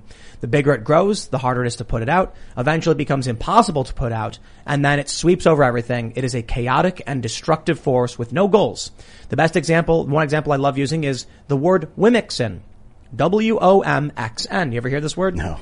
So there was an organization that said, we must respect all Wimixen. And Wimixen means the inclusive word for women. A bunch of feminists and leftists. Oh, started- I see. It's like Latinx, but with X with an X. it. Oh my god. So they started getting attacked saying, why do you need a different word for women? Are you acting like trans women aren't women and need a different Hmm. word to include them? Simultaneously, the word woman and Wimixen were both the offensive and inoffensive versions. Yeah, yeah. There was po- not, it was not possible for you to use the right word. Right. No matter what you use, someone would come after you for violating the tenets because there is no goal. There is no good. There is only we will destroy. Now let's do this. Let's jump, o- jump over to our good friends in Australia Mm. and let me clap back at uh, uh, the Australian. I mean, Oh, it's getting wild over fantastic. there. So uh, Australia is in the process of building more camps, which they already have several of. These are camps with relocatable cabins, they say, for quarantining people who are, uh, as they say, when they're coming from abroad, they need to be placed into this camp, into a bungalow, to be kept safe so that they can't infect people with COVID. Oh, be And they have protected, to- I see. And they have to wait there. Now, I referred to this as a concentration camp. Why? Because the word concentration camp doesn't literally mean Nazi death camp. Right. And there is some, uh, um, you know, you're, you're, you you are trying to evoke an emotion by saying concentration camp. I did not choose those words lightly. I'm literally trying to point out what's happening. The government of Australia has built camps. They are putting people in those camps. They are claiming it's for safety. This is step one in the 100 step process towards locking up people, sealing them in, and then letting them die. Will it get to that point? Maybe not. No idea. But when has the government built uh, camps with relo- relocatable cabins for people deemed su- suspected of having a sickness to be to be locked away for a short period of time?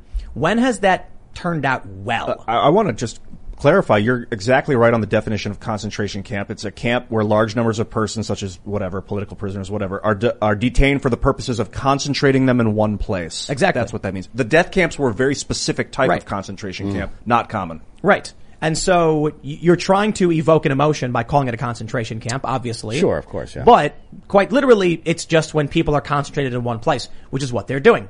Now, I will, I will, uh, as much as I typically don't like doing this, I'm gonna actually just call out Quillette and Claire Lehman specifically because I used to be a big fan, and now I think they are one of the most, they- they're one of the perfect examples, Quillette and, and Claire, of how you get the Nazis. So you look at Nazi Germany and people would say like, how did it get so bad? No, it's really simple. When the people who were claiming to be the intelligent dissidents started apologizing for the actions of the Nazis, any reasonable dis- dissent was gone. And it's probably because they were scared of the state. They were scared of being included in as, as an undesirable or as unclean or being labeled. They were scared. Recently, we've seen with the opposition to critical race applied principles in schools, Claire Lehman of Quillette, Cathy Newmaning James Lindsay, meaning she takes things he says greatly out of context to try and smear him, which is really weird because why would you do that? He's talking about American pol- political issues and there's no reason to take what he's saying out of context. Recently, when I tweeted concentration camp in response to the camps they're building in Australia, Claire did a, a tweet saying that I called them death camps, which is again out of context or just hyperbolic, and then criticized me, which ended up now in the Australian, as I'm told, one of Murdoch's Australian papers. Now, in this uh, article, she says, mocked we may be, but compare the death rates. This is Claire Lehman, Quillette, supposedly supposed to be classically liberal, mm-hmm. challenging the wokeness and the establishment, defending the authoritarian practices of Australia. A video of a man being taken out of a hotel because there was a manhunt because he didn't quarantine and he was seen sneezing in an elevator. There's a video, and we have it, of a guy who they, they show up to his house with the police in full gear and is confused as to what's happening. They said he's being taken to a hotel quarantine indefinitely. It, it, News 9 Australia saying this. When you have police showing up to people's homes and saying, we're going to quarantine you, then they say we are building, we've built camps and we will build more camps. At what point do you say, I kinda don't trust the government doing this? Do you think that when the Nazis started building these camps, they went out and told the public what their intention was? No. Of course not. Well, I mean, the presumption is if you believe the stories that we read uh, when the uh, 101st Airborne first came upon one of these camps, that was the first that anybody, except for the people that lived nearby, that saw the ashes of bodies burning going Yeah. by their homes. Like those people in the villages knew, but the like people in, in Munich, they, they had no idea. They- So, they- allegedly, anyways, right? Well, so the propaganda is, you can look back at it. One of the, uh, the famous bits of propaganda from the Nazis was that the Warsaw Ghetto, for instance, the Jews carried typhus. Hmm. And for the sake of the health, you know, we needed to get in there and we need to do something about it. That's what they were doing. So they, they, they, they pull up in the trucks. They say, get on the train cart. And then when I see a video of a guy with the cops showing up and they're like, it's time for your indefinite quarantine, he's like, all right, mate. I'm like, that guy did not learn a single thing from history. Now I'll admit, it's a big challenge. What do you do when multiple cops show up, quarantine, ready to take you in? It's like, man, I'm not going to presume to be the arbiter of morality on this one to tell you what you should or shouldn't do, but I will say it's shocking for us nonetheless to watch a video out of Australia where a guy says he, he apparently. Eh, Let me let me let me jump to this uh, th- this tweet. Um, now I will admit first and foremost, there's video. It says News Nine exclusive. Nothing comes up. People have been searching for this guy's name because like the search algorithms show you people are searching for this guy's name, but nothing comes up from News 9 and I don't know the original source on this video. But this man says, you can see him, the cops show up to his house, they're wearing gear. He says he got a COVID test just for peace of mind. Never got alerted to what happened until one day the cops showed up saying he was positive and would be taken in for an indefinite quarantine. I don't know what happened to this guy or where he's ended up, but why would anyone look at that and say, that's fine, that's normal? Now to throw it back to Quillette. What they, what, what happened, so what, uh, Claire Lehman has written for The Australian, she briefly mentions me saying, in in the opening paragraph, the international media spotlight has been shining on Australia lately. And not in a good way. Last week, the left-leaning Atlantic magazine published an article that asked rhetorically if we were still a liberal democracy. No, Australia is not. You, uh, uh, that's me adding that in. She goes on to say, U.S. TV host Tucker Carlson told his audience of 3 million viewers Australia has descended into totalitarianism. which it has. And on social media, popular U.S. YouTube personality Tim Pool likened our quarantine facilities to concentration camps. They then show a statement from this guy, Josh Zepps of, uh, he's an Australian broadcasting, uh, broadcaster or whatever. He says, repurposing outback mining accommodation into international arrival bungalows is not the same as running a concentration camp. Literally by definition, it is. Concentration camps are bad because they brutalize political prisoners, not because they look ugly in aerial photos. This is what I said about the Cathy Newmaning. Now, to be fair, like I, I, I think we all know concentration camp evokes a kind of Yeah, memory of what, what Nazi thing. Germany was doing. But I use that phrase specifically not to imply that Australia has been rounding people up and beating them and executing them, though I do think people there are being mistreated, as we've seen in some of the videos. But just listen to what he's saying. Repurposing outback mining accommodation into international arrival bungalows. It's more than that. They're getting mm. people from their houses as well. It's not just mm. international. Now hold on. That video, they say hotel quarantine. It seems like that was before they had the camp set up and they were putting people in hotels. But here's my point on that. Canada's doing that still, right? The hotel With the stuff, hotels, right. yeah. So this guy is, look, they built camps. They literally built camps to concentrate people, right? We were we were just talking. It was a huge conspiracy theory. Uh, the FEMA camp thing, right? That Yeah, would that would never happen in the West. That would never happen here. Like it's literally happening right now. Well, so here's my point. This guy starts, you know, tweeting. You know, I, I love how absolutely pathetic Quillette has become. I mean, I mean that somewhat. I'm being sarcastic. It's it's sad.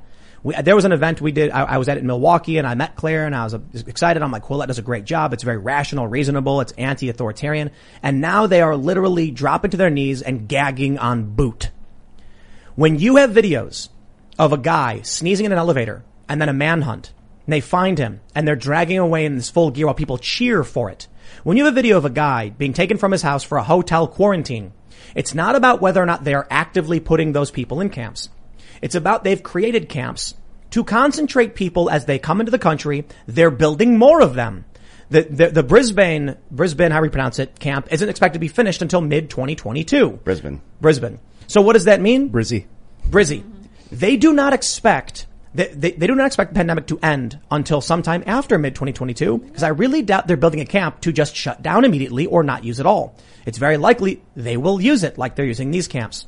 If they're already willing to show up to someone's house and take them away for a quarantine, why wouldn't they eventually just say, well, we have these quarantine facilities. They're better than the hotels. It's cheaper for everybody. So we'll just put them in the bungalows. It's just a bungalow. What's the big deal? Yeah, deal? you're going to get pushback uh, that they're not camps. You, you'll probably start hearing that. They're It's- not it- camps, Tim. Well, okay, well, they're well, quarantine facilities. That's- that's the- literally my They're point. concentration facilities. And it's that's the same thing. And that's the point I'm making with what he said, except they call them relocatable cabins. Sure, call them whatever. No, no, no. You concentrate. A cabin. Yeah, yeah. A Oh, the cabin. cabin. They're cabins. Concentration cabins. Well, no, no, no. The point is, campgrounds have cabins. Oh, you're right. Yeah, this is all this is all political messaging, though. How quickly did the phrase "kids in cages" switch to whatever the Obama or the Biden administration uh, were calling them? And Right. and and the the circumstances were far worse. By the way, I don't know if you've seen. I'm sure you have. You've seen these pictures, right?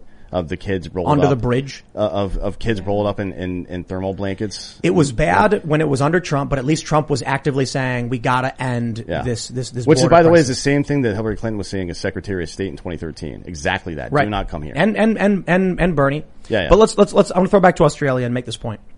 In the United States, we saw Black Lives Matter marching through the street, shoulder to shoulder, no masks, and the media said it was fine. They're not super spreader events because we say so. Sturgis happened, motorcycle rally, not even overtly political for the most, I mean, I'm sure there was politics there, but for the most part, it's a motorcycle rally, super spreader event. Protesters on the state capitol gra- uh, stairs, super spreader event. We get it. Obama can have his big birthday party and everything's fine, even though people did get sick. Black Lives Matter can protest and it's fine. What do you think's going to happen in Australia with these people protesting the quarantines? How long until the police say, well, this quarantine was a super spreader event, so we're going to start putting these people in quarantine for their own Right. safety? You're developing a mechanism for them to get retribution against people politically.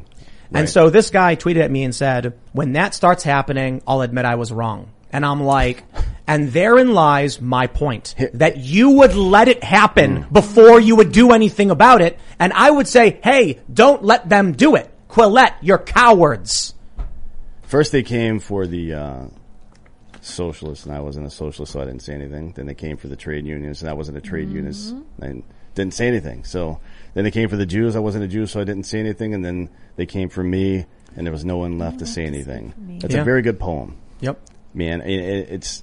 And by the way, even the data she's talking about is nonsense. She's look at our numbers. It's it's we're we're we're lower than if we had lost as many the percentage the United States did. Do you know how many? There's so To- many countries. Sweden. Uh, forget about Sweden. Uh, Panama, Lithuania, Nepal, Libya, Botswana, Ireland, Switzerland, Georgia, Nigeria, the Republic of the Congo have lower case mortality rates than Australia. To Are be you kidding me? To be fair, I'm sure that the people of Australia have never heard of Benjamin Franklin. Oh yeah. and you know fair. he Yeah, was, he fair was enough, yeah. we, we were fortunate enough to have Benjamin Franklin who said those that would sacrifice some uh, sacrifice freedom for for temporary security deserve neither and will lose Is, both is, or co- something to that effect. is COVID wrecking like third world? I don't like using that word third world countries. How, how would I, or less industrially developed? Is, is COVID wrecking them or is this an There's obesity two- crisis like in the first world? There's two points to be made on third world countries or underdeveloped nations. One, um, there's there's not much data at all saying that there's large numbers of deaths, and if you look at a lot of the the, the, the, the charts and everything, you'll see nothing happening. The second point is they don't have the infrastructure for tracking a lot of this stuff. Mm-hmm. So countries with underdeveloped Yeah. medical infrastructure aren't tracking any. I would also say some of the more. I mean, once once the the first wave rolled through there, there's no guarantee that uh, a Delta variant would pop up independently in that place. And how, how many people are traveling to third world countries? You know what I mean? Right. Right. So it, it, less travel, Yeah. less population density means less Right. spread. Which so- probably mean they, they reached, uh, the fact that they have less access, they, that they're more crowded together and have less, less access to modern medicine probably means they reached uh, a higher percentage of natural immunity faster than any other place, right? You would think. So even when a, even necessity, even yeah. when a even when a new variant popped up, they would be more protected. I mean, we, everybody knows at this point that the COVID vaccine treats the spike protein, right? Primarily, right? It, it, it's, it triggers an immune response to the spike protein. Right. So, the but there's Johnson there's and Johnson 28 other Pfizer. proteins on the COVID cell, right? So I if don't you, know. I, I'm I'm telling you Oh, that, that that red that red circle with all the stuff coming off of it that you've seen in the news and stuff. Those are all little proteins, right? Yeah. Mm-hmm. The spike protein is the one that's being treated because that's the one that was causing us issues. The other 28 are not, are they're treated to some degree by this because of the triggered response, but nowhere near as effective as, as natural immunity. And we see this in this Israeli study. It's 800,000 people. You Yeah, don't, yeah, you don't yeah. get much bigger than that when it comes to a medical Right. Just as the human brain is greater than any computer we've ever built, I imagine Right. our immune system is stronger than any medicine we could ever administer. I would imagine. I don't know, but I mean, the most we're protected, incredible that's- the most protected, biomechanical the most protected you could be is to have had COVID, survived it, and also been vaccinated. For Right. sure. Yes. Right. There's no The- question about the- that. the- what are they calling that? The super immunity or And, whatever. and in order to develop immunity, it's about consuming the right products, including vaccines Mm. and food and all these things. So it's not The- like the- a, it's not a black and white. you thing. know, I would push back on your immunity thing because there are diseases we could not treat or cure, but we Mm-hmm. could vaccinate against. Like if you get rabies, you die. If you get bit and we administer the vaccine a good fast point, enough, man. Modern medicine's incredible. Not even Yeah. modern, just medicine in general. Food. But is that a is that a prophylactic vaccine though? We don't get a we don't get a shot for that before we get it. Well, no. So the way the uh, rabies works Mm. is that once you get bit, it has to go into your nerve cells. Right. When It- that happens, yeah. you're dead. Right. So if you get bit and you get the vaccine, it prevents it, the infection. But that's not a central nervous system. prophylactic vaccine. Right? No, that's a regular vaccine. yeah. So it's like And it's like six shots like every Yeah. day, for like or not every day, like yeah. it was like every week for like six weeks it's or something. yeah. Wow. In your stomach but or it something. destroys rabies. It, pre- it, You it prevents right, That's incredible. I've grown pretty weary of everybody comparing this to polio and measles and smallpox, which are very very serious and There, of course they are. I mean, polio in children was about two to five percent, but the, the loss of limb or loss of use of your limbs was pretty bad. When you reached adult age, it was somewhere between fifteen and thirty percent. Measles somewhere between ten and fifteen percent. Uh, smallpox twenty percent. These are nowhere close to 0.3 percent. Right? people that died or people that caught it. Mortality. Yeah, rate. yeah. Wow, Not- not twenty infection rate. percent. so that that, that look that's bad. like It's uh, not. We're, it's apples and some fruit no one's ever heard of. If you're a fan of Arrested Development. Yeah. I think I think it's fair to say Pawpaws that something.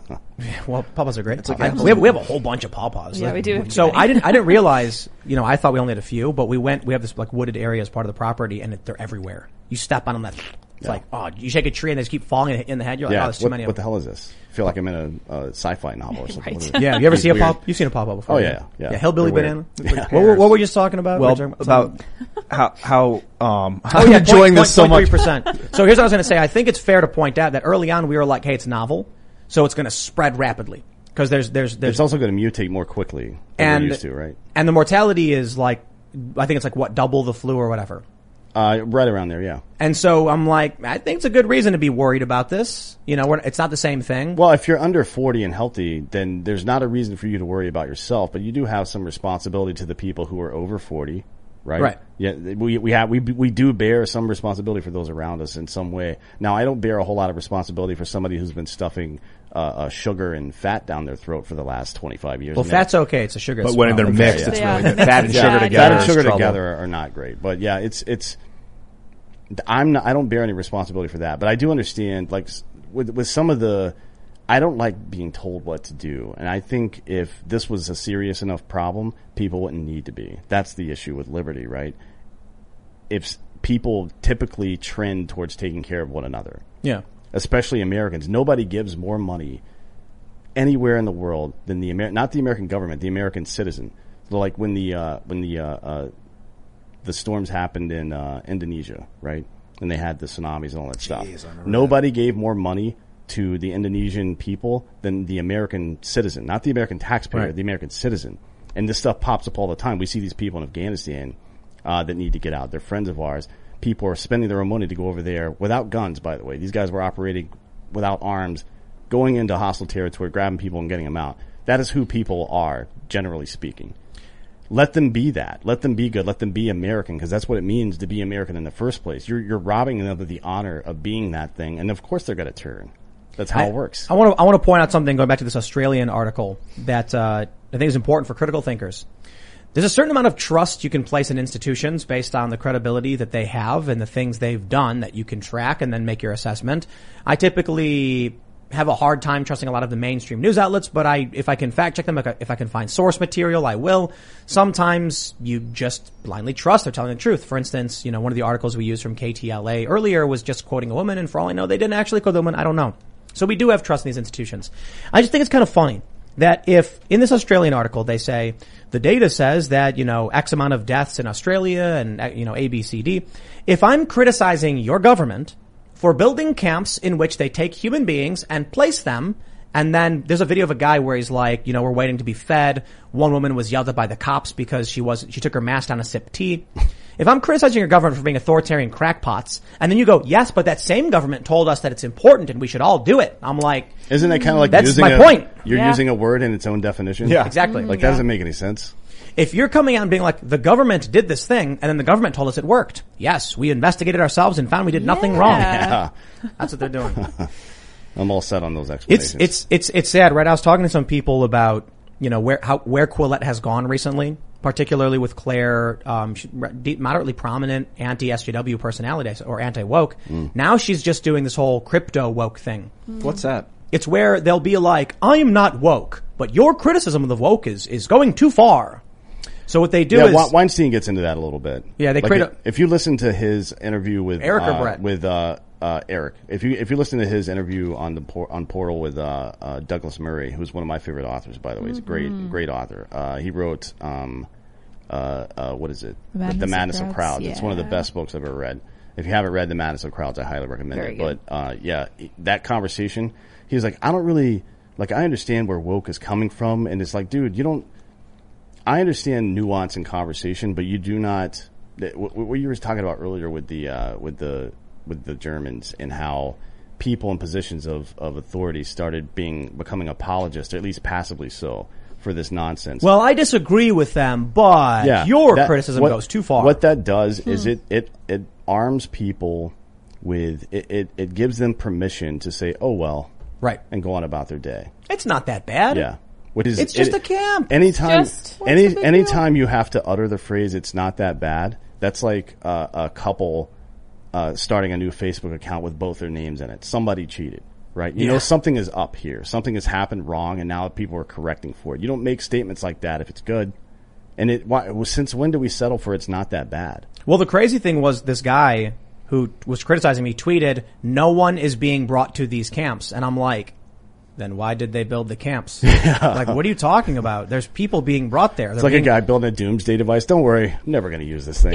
Yeah, we built camps. Nobody's being brought there. I mean, I guess maybe he's saying no one's going to Australian people's homes and picking them up to bring them there Yeah, well, there's video of that too, though. So uh, when to the ho- to the hotels Yeah, at least. I mean, so uh, like the intent is there to bring Right. people to camps. When when does when do people stop suspending their disbelief I wonder. I mean, it's it's like that. I gotta tell you, man. that George Bernard Shaw thing. P- It, it, once you open your eyes, you're responsible for what you're seeing, and that is a Mhm. problem for a lot of people. We we had someone here, and then after the show ended, and we were like wrapping up and getting up to leave, they were like, "You know, you really think there's going to be like some kind of civil war or something?" And I was like, "We're in it. It's happening." Yeah. He's like, "No, I think everything will be back to normal. and It'll calm down." And I'm like.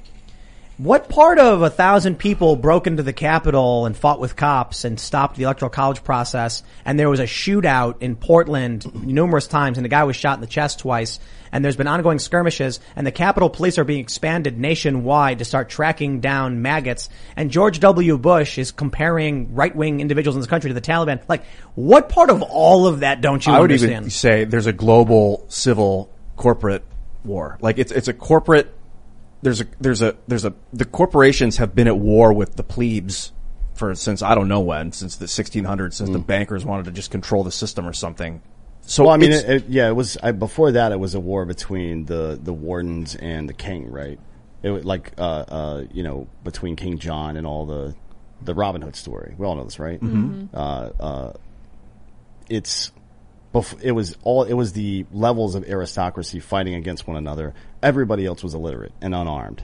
So And- that was that was King Richard's brother, John. Yeah, Richard yeah. left to go fight in the Crusades and left his brother in charge of this country. And Correct. John is notably a terrible, terrible leader. Correct. Makes me think about Joe Biden. A lot of times when I think about Joe Biden, I think King John. One of the worst.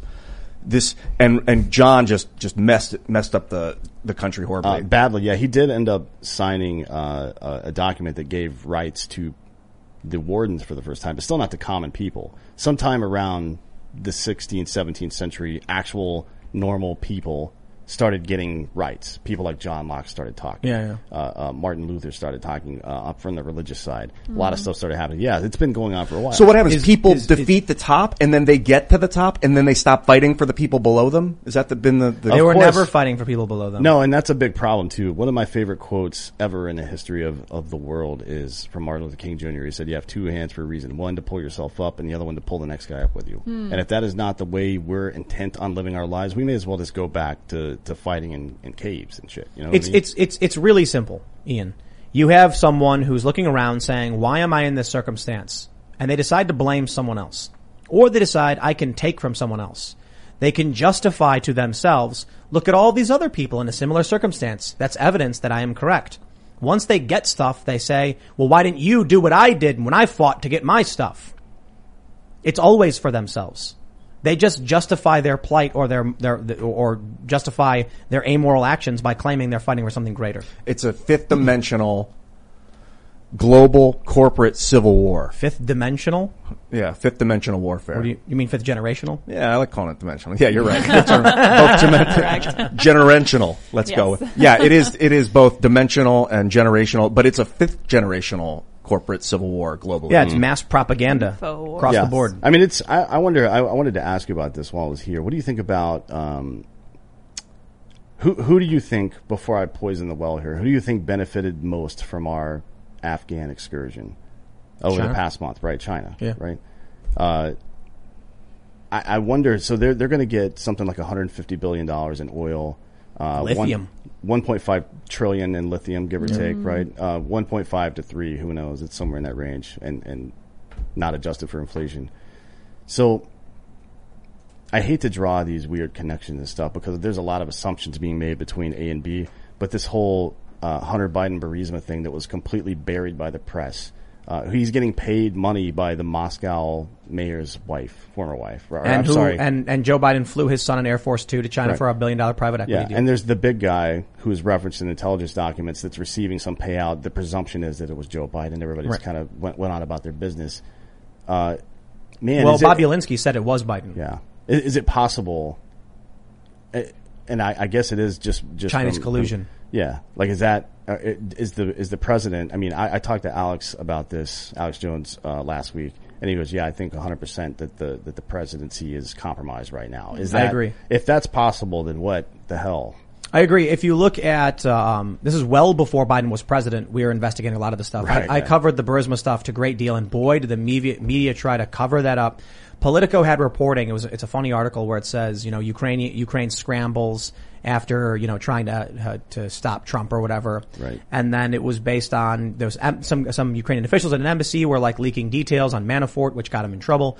And then it was a few years later that Politico reported that there was no Ukrainian collusion. It never happened. And I'm like, but Politico never retracted the first article. They just allow these two different authors to contradict each other. That's the state of the media. When, when, when you see the investigation by like Matt Taibbi into the Burisma stuff, the stuff I've covered from it, I'm like, before Biden was even elected, I'm like, this guy is dirty. You've got Politico reporting in, in, in their magazine, Biden Inc., about how uh, Biden's family's wealth has tracked perfectly along his career. When he was put in charge of Iraq, his brother is awarded all these contracts for building in Iraq, and now he's a millionaire, and things like that. Hunter Biden being flown in Air Force Two to China, Right. and now you have everything that's going on. How was Afghanistan botched to the degree that it was botched? Sure is convenient for the people who did a private equity, or was, I'm sorry, we're negotiating a private equity deal. I, I don't know if that was actually confirmed as happening, but who knows? You can't trust them. So I just think it's it's it's awfully convenient. And you know, you know the problem is when it came to Trump and RussiaGate, I was saying like, you know, I think we will look into it, right? If it's Mm. true, it's true. If it's not, it's not. And I, you know, we don't just throw away evidence if we're seeing it. We try and dig deeper. I said the same thing now about Joe Biden. The only problem is the institutions were falling over themselves to go after Trump and will do everything in their power to defend Joe Biden. Yeah, I mean, at what, at what point in, in American history has a group of 700 former commissioned officers and intelligence operators signed a letter saying, get this guy out of office, who, by the way, had us in the best trade position with China we've been in since we started trade with China, and get in this bumbling buffoon that we have in now, who has these weird ties through his family to China. Uh, one of the leaders of that movement was, again, James Mattis. And almost after he resigned, he he got brought on as a partner at the Cohen Group. The Cohen Group, William Cohen, another former Secretary of Defense, they have four offices. Two of them are in China. And one of the things that they do, the Cohen Group, is negotiate deals between American and Chinese companies. That's what they specialize in, right? So you have maybe the most popular Secretary of Defense ever until his little, you know, that, that whole resignation thing. A guy with immense power, a guy who is now hooked up with four other former secretaries of defense. So you have the defense industry both on the private and public side, right? And you have a compromised presidency that mm. completely botches the situation in Afghanistan that turns over the largest amount of wealth ever given from one entity to another, ever. I mean, Trump was the one who was trying to pull us out of Afghanistan. Sure, and we the- should have pulled out of Afghanistan. I mean, there's But- but the issue is if- there's a yeah, better spot for us. we it's did it- easier. It's easier. There's more. There's more lithium in Peru and Chile by a wide margin. There's a lot Alaska, of- Alaska as well. But if we wanted a partner country Right. where we could pay lower wages to get it mined, but those wages still mean something to those people, that's The- a good the- deal. The point is, if Afghanistan's national government stood, it would have been much more difficult for China. And Oh, a- for sure, a couple yeah. of weeks before the fall of Kabul, the president called Joe Biden and said, we need air support. And Biden said, just lie, say everything's going well. So they knew how bad it was. They had evacuated Bagram in the middle of the night without telling the Afghan uh, army, without telling the government. Now that sounds like sabotage to me. But It's- it we- certainly does, yeah. but we do gotta go to Super Chats. So if you haven't already, smash that like button, subscribe to the channel, share the show with your friends, and go to timcast.com. Become a member. Support our work and you'll get access to our exclusive members only segments. We got a big update. We got a couple new uh, members only shows that are going to be coming up. One's called The Green Room, where in the in the early minutes when guests arrive and there's shenan- shenanigans going on and off the cuff conversations, we're actually going to put that up as members only uh, content.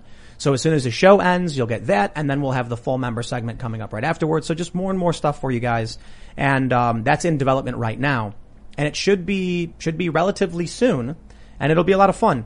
You're gonna the, point of that show is basically you'll have someone say, you know, Alex Jones shows up. Instead of po- talking politics, someone might be talking about him, talking to him about his brownie recipe or like his, his aunt's famous apple pie. Just like random, welcome to the green room, here's the house. So it's kind of vloggy, but you know, it's interesting conversations. We had, uh, um, Andreas, who, who's a part of the vlog, talking to Steve Bannon about like quantum communism and technocracy and just, Bannon was like, this guy's a genius. Yeah. He's crazy though, but Yeah. he's a smart guy. Love that guy. And so it's funny stuff. So definitely stay tuned for that. Be a member. And uh, I also have news. We are um, tired of waiting to put on the live events. We've had an issue. There's just red tape. It's the government stuff running a business, and we've been like, we got to do this. But we're going to. Pro- we, there's a local venue. And I say local. It's a big area, so it's still a little far away, but. We're going to be putting on an event. The, the capacity is probably, it's like between 200 and 400. I'm not entirely sure.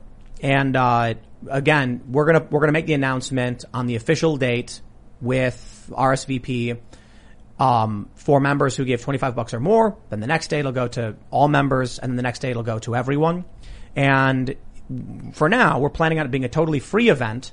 Just it's going to be RSVP first because of limited capacity, and then we're going to notify people based on you know we, one of the things we've been planning to do is that if you're a member at 25 or more, you get advance notice for our events. So we'll try and stay true to that. We're going to stay true to that, and then um, there'll be live music. We have, I believe, we're confirmed on our stand-up comedy headliner and opening act, which you guys are going to be super excited for when we're ready to announce it. We need to confirm the date with the venue. Then we'll announce the, the idea for the show. Um, then we'll set up RSVP and do it in a staggered manner. And we got to figure out whether or not we're going to announce the venue at the very last minute. And that may be the case for obvious reasons, but you know, just stay tuned because it'll be coming soon. I'm hoping the next few days to actually confirm with the venue on the dates, have everything locked in, and then we can put it up on the site for RSVP. So stay tuned. Let's read some super chats. Let's see, crust, what does it say? Crustum Fab, Crustern, Crustern? Crustum? Small screen. I am a huge Dan Hollaway fan. I also just got back from voting. This isn't over till it's over. Tomorrow is the last day. Go vote in that recall mm. election. All right, let's see. Bradley Tunesi says, Hey Dan and Tim, love the show guys. My question is, I hear that there will be a time to stand to tyranny all the time, but when I, but when and how do we go about that? Love the American party. Give a kiss to the doctor. So here's what I've been saying. That's Dakota Meyer, by the way, Medal of Honor recipient. He's been pretending to be a doctor. He got a, he got an honorary doctorate from some school I've never heard of, Nice. and he won't shut his mouth about it. and to be honest, I may have to enter him at some point. But anyways, that's a good question. People ask me that a lot. Um, well, we're we're in fourth and fifth generational warfare, as we've been right. describing it. It's, and that it's means, a cold war, right? I mean, it's it's different. No, it's not cold. Well, I, I disagree. In in the way that uh, in the way that we would think about the Cold War that we refer to, we are in a Cold War, but Right. that wasn't a Cold War either, right? It never was. I So, mean, we- like- we- how many conflicts have we had? Korea was a major one, but we had Yeah. micro conflicts all over the world for 45, 50 years. Exactly. Limited So- And so Yeah. that's exactly what's happening now. It's the next generation. So you've got fights happening in the streets, people being shot. That stuff's been happening for years and it seems to be spiking up and disappearing and there's some events worse than others. I just say you've got to win hearts and minds. And you've got to be very strategic about how you do it. Violence does not win hearts and minds. Now, the mainstream media has defended Antifa and covered up for them. Recently, there was a story in the Post Millennial about a far left terrorist trying to, uh, I forget what it's called, shunting a train track to derail the trains and cause crashes and convicted. So look, these people are still like, it's possible that they get convicted, they get arrested. There's a lot of people. You've got to be persuasive and you've got to build public support. And then when the culture shifts, the courts follow. You think appointing judge is going to save you? Nope.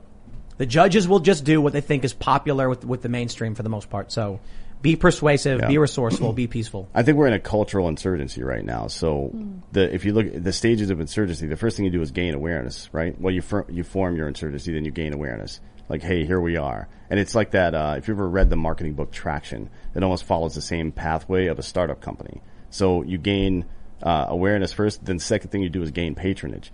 This is where um, the I feel like the Occupy movement got got it right for a little while and then fell off uh, because you can't gain patronage through violence and you can't gain patronage by standing in the middle of the road. People that want to support you now will not because you Right. You've done s- stupid thing. If you were doing something that they thought was important and it inconvenienced them, they would probably join you to be honest. But they would at least understand. If you do something that's completely irrelevant to the pro- blocking traffic and sleeping outdoors is not protesting. That's not and what it is. People like to talk about Martin Luther King Jr. and Malcolm X, and Martin Luther King Jr. peaceful, persuasive, resourceful, even at a time of escalated violence, and we, then years later you get the Weather Underground, and this guy is an American hero, an American Mm. icon. So you got to be smart about how you do it. Times are changing, you know. Uh, here we go. We got Pad Dash. Hey Tim, I loved watching your latest Cast Castle vlog and your reaction to the custom desk mat I made for you was priceless. If you want to make a rainbow Don't Tread on Me desk mat for your new studio, you know where uh, to make it. Keep up the good work. Thank you very much, Pad Dash. We got this. Uh, it was the it was the ch- uh, chicken dance, a chicken party with Tim Pool anime opening for our vlog, which is a bunch of art on it. It was really really cool. And uh, yeah, man, absolutely. Uh, thank you very much.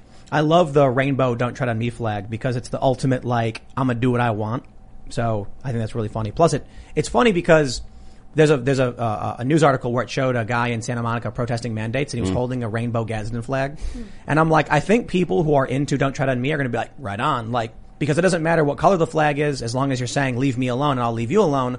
But boy, the left did not like it. They're Right. like, why is that white supremacy on our flag? Oh yeah, that's oh man, good lord, whatever. All right, Turk Longwell says, Tim, now we know the secret to your success, not hard work, experience, or occupy. It was small town casino slots and gambling.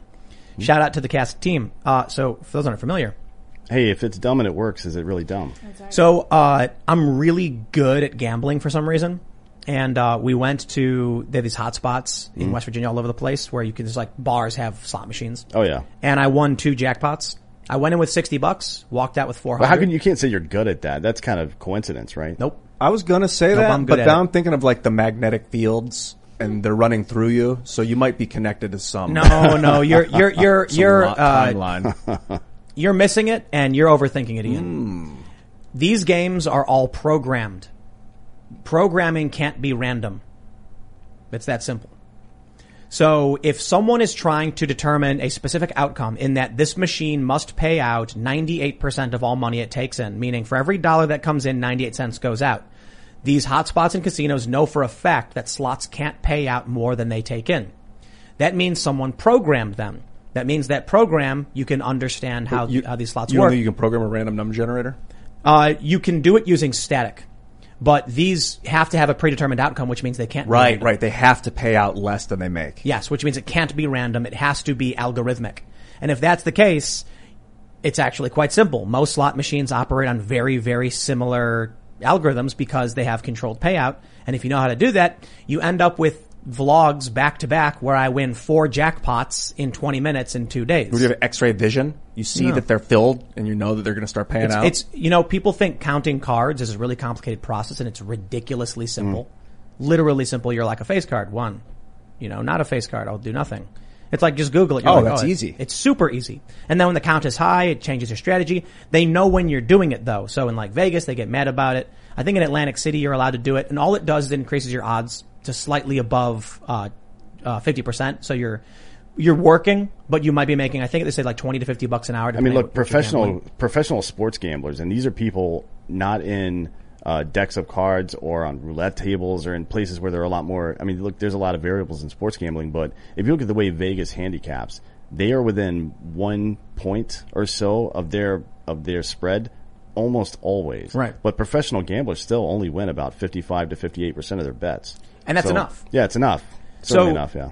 Yeah, so so anyway, there was a story I saw a long time ago about a guy who solved um, lottery tickets, scratchers, because a lot of the scratchers would have numbers on the front that you'd scratch off and reveal a symbol. And he said, if the if the outcome needs to be controlled, it cannot be random. Right. In which case, you can figure out the algorithm and know which number correlates with which symbol. He solved it. He then started looking at lottery tickets and he could pick the winners and losers. Oh my god! And then he, he filled an envelope with two envelopes. One said winners, one said losers. He was trying to tell the lottery commission, this is in Canada, and they were ignoring him because he's a crackpot with a conspiracy. Finally, they opened it up and found out he was right. The same is true for slot machines. They are programs. They are games. You, I, I, it's, it's, it's, I, I'll tell you this. It is ridiculously easy to guarantee a jackpot on a slot machine. How, I mean, are you, do you have a secret you don't want to give away? I don't advise giving away your secret. I'm not going to give it away. Yeah, yeah, that's cool. Though. But I'll tell you this: um, we didn't. Fi- uh, oh man, I think it's. I, I uh, didn't even mention this because it's not in the in the uh, vlog. But when we were in West Virginia, Central West Virginia, I won three jackpots in one night. Uh, and jackpots there a couple hundred bucks. Right. Then we went to the casino on uh, Sunday. Was it Sunday or was it Saturday? I think it was Saturday. And I won a jackpot. They actually gave me a tax form. I have to pay taxes on the winnings. So like when I won the jackpot, they're like, okay, gotta fill this out. And then just the other day, we went to uh, a pool hall where they had, I won two more jackpots. I have the videos on my phone. I could, I'll put it up on Instagram. And I'm not kidding. Won two more jackpots. I know exactly how these things work. So, um, you gotta look deep. You gotta understand how the system works. How, how like, like I said, one of the only ways to get true random is through like background static. It's not super easy to do. Mm. Yeah, we should read super chats. but now everyone's like, how does he do it? Yeah, I'm, I'm thinking if it's like you look at the way That's they, like they've in- spun and the way they've, they've landed, you can see that they've spun X amount of It- times. you're overthinking it. Yeah, You're overthinking That's it. how I work. Yeah, so in in the in the span of uh, man, it was yeah, it was last Sunday. Wow, it was last Sunday. I went to the hotspot and won three three jackpots. Then it was one week, no- less than a week later, I won another jackpot on a bigger machine, and then it was Sunday. I won two more. So like within seven days, I won what is that? Seven jackpots. Well, I'm pumped to find out. I how. filmed all of it too. We didn't put all of the jackpots in the in the in the vlog either. too many jackpots. But I've got I've got two more I can put up on Instagram and show you. All right, let's see. Actually, I think I got three. Hmm, I don't know. I lost track. All right, all right. Born Stellar says, "Buddy, you are completely wrong. I'm a Marine. Eighty percent of us would never shoot an American." Sir, you're incorrect. I only got one word to say to prove that wrong. Antifa. If you saw a group of Antifa armed with handguns and ARs and they were running through the streets and firing, yeah, a lot of people, a cop would shoot them. So what are you saying? You're you're saying if you oppose them ideologically, then you would shoot them. I'm saying not necessarily that. I'm saying if you were deployed, you know, uh, for whatever reason, Hmm. or uh, something like you're at a military base and then some chaos happens, Right. and then so it's not that it's a violation of posse comitatus or anything like that. Right. But if you saw a group that it doesn't matter who they were and they were armed and they were engaging in combat, you'd probably neutralize them. I mean, yeah, I would do that right now as a civilian, though. Exactly. That's not. Well, so here's the here's but, the but issue. It's di- it's different when you're, uh, like you said, with posse comitatus, obviously, but just generally speaking, there's a different weight to that decision when you're wearing a uniform. What is posse comitatus? Uh, it means that uh, you can't use military as police, basically. uh, they can't enforce domestic laws. yeah. Unless Oh. it, only, I think only in extreme circumstances. Can they be put like- under the authority of a local police station? Uh, mm, I don't- technically not. I don't think local police stations, but federal law enforcement. Yes, I think That- if that's what a- the Sicario movie is about. It's I think with the Insurrection Act, they they Yeah. can. You need the insur- you need to invoke the Insur- Insurrection Act. Yeah. Uh, what I'm saying is the question is people assume when a commanding officer says shoot that American, they'd be like looking at this like granny waving a Trump flag. Yeah, yeah. It's not going to be like that. It's going to be a dude in a vest. And he's going to have he's to have a weapon. Well, here you are, though. We're having that conversation we were talking about earlier, where we're talking about two different definitions of, of things, right? Well- so this this Marine is probably talking about I'm not going to march into a U.S. city and start rounding people up, and he's right. They wouldn't do that. I, I sincerely believe they wouldn't. I know these people, and I've been in that position. There's no way. But in a small armed conflict, I disagree. Yeah, in a small armed conflict, for sure. If I they- think the police would be more likely to do that than military people. Um, Mil- in, in order for the military to ever get involved in any kind of conflict like, that, it would have Mm. to have gotten so bad. Where it's like there's bombings and cities are, you know, stripped to the point where they're like insurrection act has been declared. And then the military is going to be told, look, we've got insurgent extremists. They're armed with pipe bombs, explosives. We don't want to shoot them, but you need to protect yourself first and foremost. When you, when you're given that intelligence, do you question your commanding officer? Do you say you're wrong, you're lying? No, you trust them. no, right? no, no, no. You don't trust your. When- absolutely not. No. Like, So- I mean, I mean, I, I was taught, and I taught my people to never just trust anything like that at face value. The more extreme, it's uh, what's what's uh, um, I can't remember how the phrase goes, but it's something. If if if you're asserting something that's uh, uh, the stronger your assertion is, the stronger your evidence must be, right? Something to that effect, and and that is absolutely the case.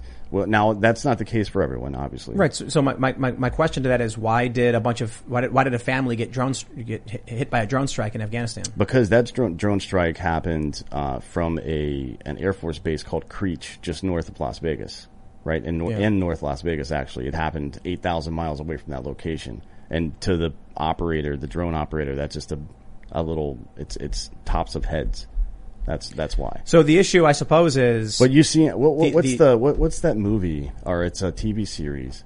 Um, I think it's the second season of uh, Jack Ryan, if I'm not mistaken, or maybe it's the first season of Jack Ryan, the new series that was on Amazon Prime. The dude from The Office. Yeah, where the the drone operator uh, kills the wrong person or something like that, or they get they had bad intel, and then it's part of the the, the story. Um, I, I would imagine that that's that's probably a difficult thing to do. I don't know if I could be a drone operator. Oh, that'd It's- be so hard. It's a lot easier to walk up to somebody, see that they're a threat, and then put a bullet in their brain than it is to drop a bomb on somebody and not know by the time the bomb hits the ground, are, are they going to be standing there or is it somebody's kid? Like that Anwar al-Awlaki, the first time we tried to kill him, we killed his kid, right? No, no, no, no. That was we were going after. He was already dead. Uh, Abdurrahman was killed after. I'm pretty sure after Anwar, and he was in Yemen at a No, restaurant. Anwar's child.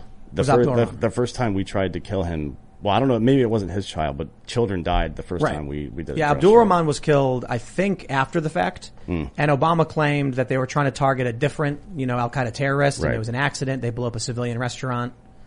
Yeah. Yeah. Well, it was, it was somebody's wedding, I believe.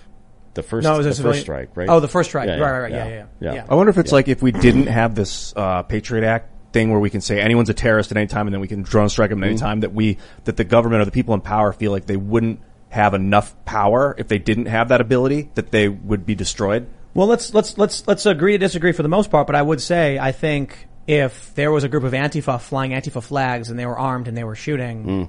I would, I mean, look. a lot of people would shoot them. To be honest, right now I would do that. So, Like if they were shooting at people, you'd stop them. yeah, if I saw anybody conducting a shooting like that and they weren't clearly uniformed, which is to say I know that they're doing that on for some reason, I, I- that would that would make me hesitate and ask why they're doing it. But if if I just saw that happening, I would smoke that person. So I think it's I think it's fair to say like when someone just abruptly is like I would never shoot an American, it's like no, yeah you would. You Right. know? Americans Yeah. get shot by other Americans all the time. Right, right, right. All right. The one free man says, "Read Ordinary Men, a book of how a book of how normal men become cold-blooded murderers in Poland during World War II. Don't think you would never do horrible things. Instead, think what it would take for you to do horrible things. Uh, one third were Nazi informants in World War II. Wow, interesting. Yeah, you know, a lot of people are like, you know, like at what point is do I stand up to tyranny? And it's like, honestly, I think you're you, you're peaceful. Obviously, there's a, there's a threshold, right? If we got to the point of actual death camps and like, you know, Gestapo type police, Then you're in a children in you're the street. in a hot war at that point. Right, exactly, exactly. Everybody Like, knows what the rules are. But Yeah. like with the, it's I've actually found it pretty interesting to hear the whole Rittenhouse debate play out over the last two years or so because people even on the right have different opinions about stuff.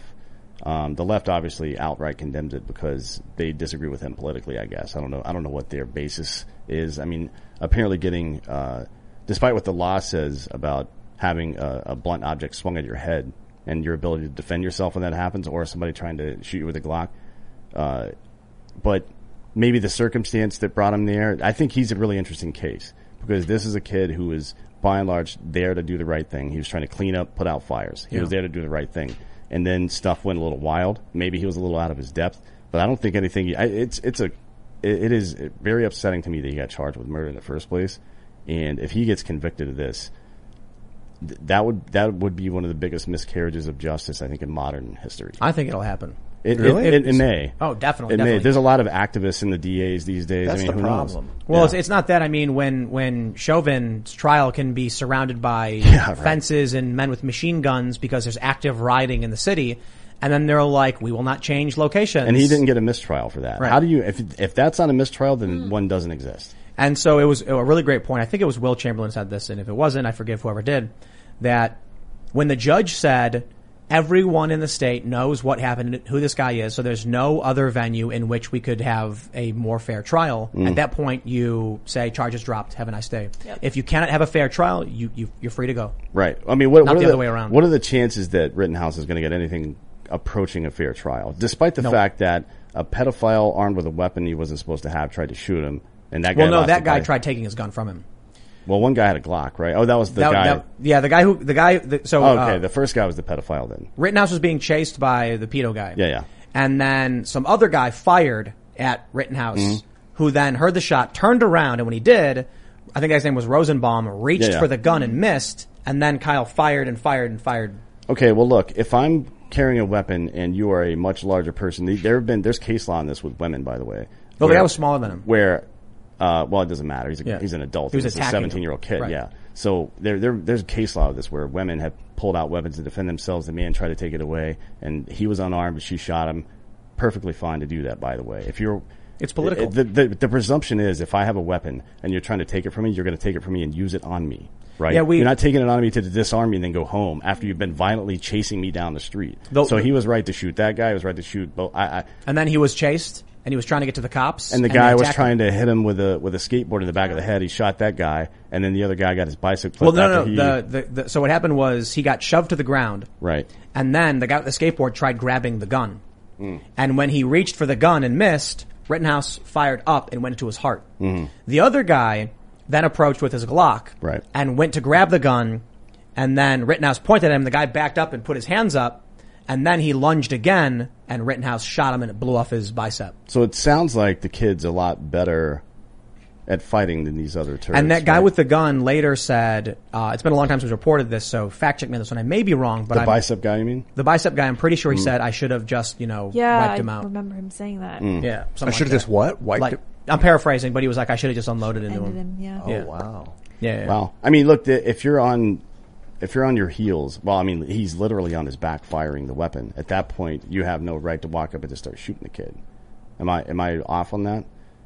Like, I, I feel like the, the, how he was there in the first place, there might be some questions about for his mother. Like, why is your 17 But year that's- old that's in a that- personal in the middle? Yeah, exactly. I have, no- that has nothing to do with me. And you can't, just because somebody ended up in a situation because of whatever, all that's in the past. Who cares? What happened once people started taking responsibility for their own actions, right? You saw what happened. Like these, these are criminals. The Hmm. guy, one guy was a pedophile. The other guy that had the Glock was a felon. He shouldn't have had the gun in the Yeah. first place, right? So Mhm. what are we talking about here? I never understood why there was such a debate over this. He's Political. just, he's become an effigy for this I, political fight. if, if, uh, I've made some crazy bets. I've dropped a bunch of money down on, on roulette, roulette wheel to see what would happen. And, uh, sometimes I lose, sometimes you win, you know? Mm. Uh, I've put a bunch of crazy money in slot machines and tend to win. If I had to make a bet right now, I'm not saying it's a guaranteed victory. Like I'd put a hundred bucks down and win a hundred bucks and be like, I did it. I'd be willing to bet that, uh, uh, he gets life. I think I would, if, if I was like on a roulette wheel and I was trying to figure out like what's a good odds Mm. for winning, I'd be like, oh yeah, yeah, life in prison. What if you didn't have to make a bet on this? Would What do you mean?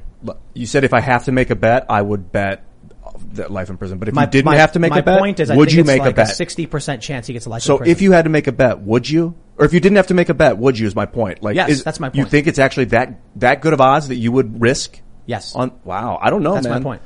I don't know because I I, agree. This is like, bro, they had machine They guns and down. barricades outside of the Chauvin trial. And they had And riots in still- the city, and I- the jurors said, Yeah. "I was scared of retaliation." It was What like a it was like a hockey game. They're like banging on the glass. Like, oh, are you kidding me? How how is that? Dude, well, I mean, b- but what two or three? cowards of Kenosha are going to cry and beg Antifa to spare them. Oh yeah, two or three months before that, though, uh, a, a federal courthouse is getting attacked. A, a police station gets burned to the ground, and what happens? Nothing. Literally, Antifa set up an autonomous zone. They took over by force an area of a, a major U.S. city for a month. And how many people have been arrested because of that? I don't know. I mean, Nadler refused to admit that Antifa even Mhm. existed. Are you kidding me? Yeah. How do you fight an enemy that no one will agree even exists? That's that's something that we're going to have to. I don't figure think anyone in soon. politics mentioned Antifa until that political debate with Donald Trump and Right, uh, yeah, yeah. Joe Biden. Yeah. Yep. Yeah. I mean, that's one thing uh, Trump definitely always got right. He never let anybody slip by. Like if there was something to be said, if there was an elephant in the room, he's like, "Hey, elephant, elephant." Oh yeah, Antifa. Uh, that. Trump Yeah. did talk about him. Yep. Yeah, yeah. All right, let's see. People are talking about rabies vaccines. Oh yeah. Rose M says, "Nah, bro, I've had the rabies vaccine series. It's only three shots Yeah. over about a month. Not bad. They hurt less than flu shots. Oh, cool. I hear that. I wonder if that's like Yeah. a updated, updated. I'm pretty sure it version. is. Yeah, Yeah, yeah. I'm pretty sure it used to be way worse, and they've been improving on it. Yeah. Yes. Smart audience. The licensed guru says, "Love how happy Ian is today. Good vibes from everyone." All right. I've actually I watched some of the the live chat going through. It's funny how much people roast you. It's awesome. It's it's really I love I really enjoy when people uh, do that. If I I it upsets me sometimes when my friends get attacked. I don't know what that is about me, but uh, when people come after me, as long as it's funny, yeah. that makes my. Sometimes I'll just sit there. You remember the mean tweets thing? That used to be a thing on late night television. Yeah. where I people know, had remember. fun reading mean tweets about themselves. Now you get banned. I Yeah. have so much love for you typing these things. Thank you. Keep it coming. The tactician musician says, nothing irritates me more than the president of the U.S. saying it's not about freedom, it's about safety. America is freedom. How many people risked life for freedom in the wars? How many people are risking life right now traveling through Mexico? And how many people lis- uh, how many people are taking risks by just like walking through the forest when there could be a big cat or a bear or something? You choose to take those risks. That's on you. All right. Um, Burad is challenging me, and I think I might fail. Dude, she sells seashells by the seashore. Toy boat, toy boat, toy boat, toy boat. Nailed it. Nice work, Nice. dude. you practiced that when you were a kid. Some wingnut says, "What are your feelings on Joe Rogan being able to perform in New York City without being vaxxed? Uh, is Joe? He's doing the Madison Square Garden. Joe Rogan? Really? So he's he's he's gonna. I guess he's he's certainly not vaccinated. Um, I don't know if he's ever said whether he was this- or wasn't. this- it was reported that he wasn't. He's he said that he wasn't. Oh, really? Yeah, I think so. Oh, uh, but so not only Madison Square Garden has its own rule about vaccination, but now New York City's has gone into effect as well, right? So but he's uh, performers are exempted. I mean, it was like uh, Chappelle used to talk about that a lot with the cigarette thing. He could smoke on stage, but you couldn't Yep. because it Mhm. was a part of his performance. Maybe, I gotta say, if uh, maybe we should just all become stand-up comedians. Well, this is this is this is a big one. If uh, I know Joe, I, I talk to Joe every so often. I have mad respect for the guy, but I do have to point this out. If Joe is going to go on his show and you know be critical of vaccines uh, to whatever extent, and he's going to um, you know be talking with like Bret Weinstein and talking about these things, if he's going to oppose mandatory vaccinations, but then create a circumstance as a performer in New York, which would result in thousands of people who want to see him getting vaccinated or at least upholding the mandate system. Right. I gotta say that's a, that's, that's a, I don't, I don't know. Is that hypocritical? He's yeah, a little bit. I mean, think- he's a- I think you he's gotta a- criticize it. I, I maybe I bet if you put it to him that way, he would probably agree with it. Though, to be honest, he, he probably just hasn't considered that yet because he, there is some responsibility when you get uh, when you have an audience and weight like that. He's gonna he will make Madison Square Garden probably three to five million dollars just in ticket sales that night, and then you can add about one. Multiply that times 1.6 or so for all the concessions. It's basically standing in line to defend the vaccine mandate. Essentially, yeah. But the so I've had a number of friends who are performers uh, of varying degrees of celebrity say I'm not going to perform there because they have a vaccine mandate. I'm not, I'm not going to subject my fans to that. But I've seen uh, people, not none, none that I know, but people from the other side do the same thing. Say I'm not going to a place that doesn't require vaccination. Right? You know, this challenge is a lot of money, you know, but I guess I would look at it this way. What does Joe do with his money in a way that benefits freedom and challenges the things that he opposes? Honestly, I'm not, I don't know. I mean, he, he He's probably building, donates. he's starting a comedy club. I know that. Maybe he donates. I'm, not, I'm, you know, I'm not trying to accuse him of not doing or doing anything. I'm just saying, here's the, the factors. If they pay him, if he gets, if he ends up getting paid millions of dollars, and then he says, I'm gonna take this money and I'm gonna put it into legal work to Mm. sue the hell out of New York City to end this, I'd be like, dude. It would be now pretty you're taking the money from the system to throw it back in their faces. If he just says, well, you know what, people can do whatever they want. I think vaccine mandates are bad, but if they want to get vaccinated, it's on them. I'll do the show. Then you're propping up the system you claim to oppose. So I guess the, the ultimate issue is, uh, here. I don't know if he's doing the show. I don't know what's going on with it. I don't know. It, what it looks like, yeah, they're selling tickets October 2nd, 2021, Madison Square Wow. Garden. If you go to the Ticketmaster page, it's, it pops up a COVID health check required. In order to attend the event, all guests age 12 and older must provide proof of COVID-19. speaking of that, when is- has there- Wow. has if it there- were me, I would say event canceled. Yeah, or I'd move. That's I'd what move Jim it. Breuer's doing. Yeah, Yeah, I'd move it. I'd, I- I'd just move it. Brewer canceled. I wonder if there's going to be anybody. Uh, when's the first federal lawsuit going to come in the form of the same one from the uh, George Mason University professor that said that his natural immunity should take the place of a vaccine? Right. What if- he he won that case in federal court? Yeah. By the way. What if your doctor says you can't get the vaccine? Right. And then I mean, New York says there's no exemption. Too bad. If if your doctor says you can't get the vaccine, then they can't not exempt you because the ADA prevents them from doing that. But they're doing it anyway. Right. I so- called 25 Yeah, yeah, restaurants. Yeah, you know. for sure. So I mean, that's that kind of uh, begs the question: Why do why do we have gun laws if they Mhm. don't actually if, if words on paper don't actually stop anything? If it doesn't stop the government from telling me what I can and can't do, where I can and can't go, then what is the point of any of that stuff? Exactly. So many people are feeling that right now. Right. What is the point? But that's a good thing, though. I think it's a good thing for people to realize that the system they're in isn't what they thought it was. That these words on paper mean nothing. I, Phil Jackson used to say that you're only a success in the moment that you perform a successful act. Hmm. That's a very, very good quote. And I would, I would add to that, you're only kind in the moment that you perform a kind act. You're only a patriot in the, in the moment you perform a patriotic act because it puts the onus back on you to not just say things, not just read words on paper, but to live that life.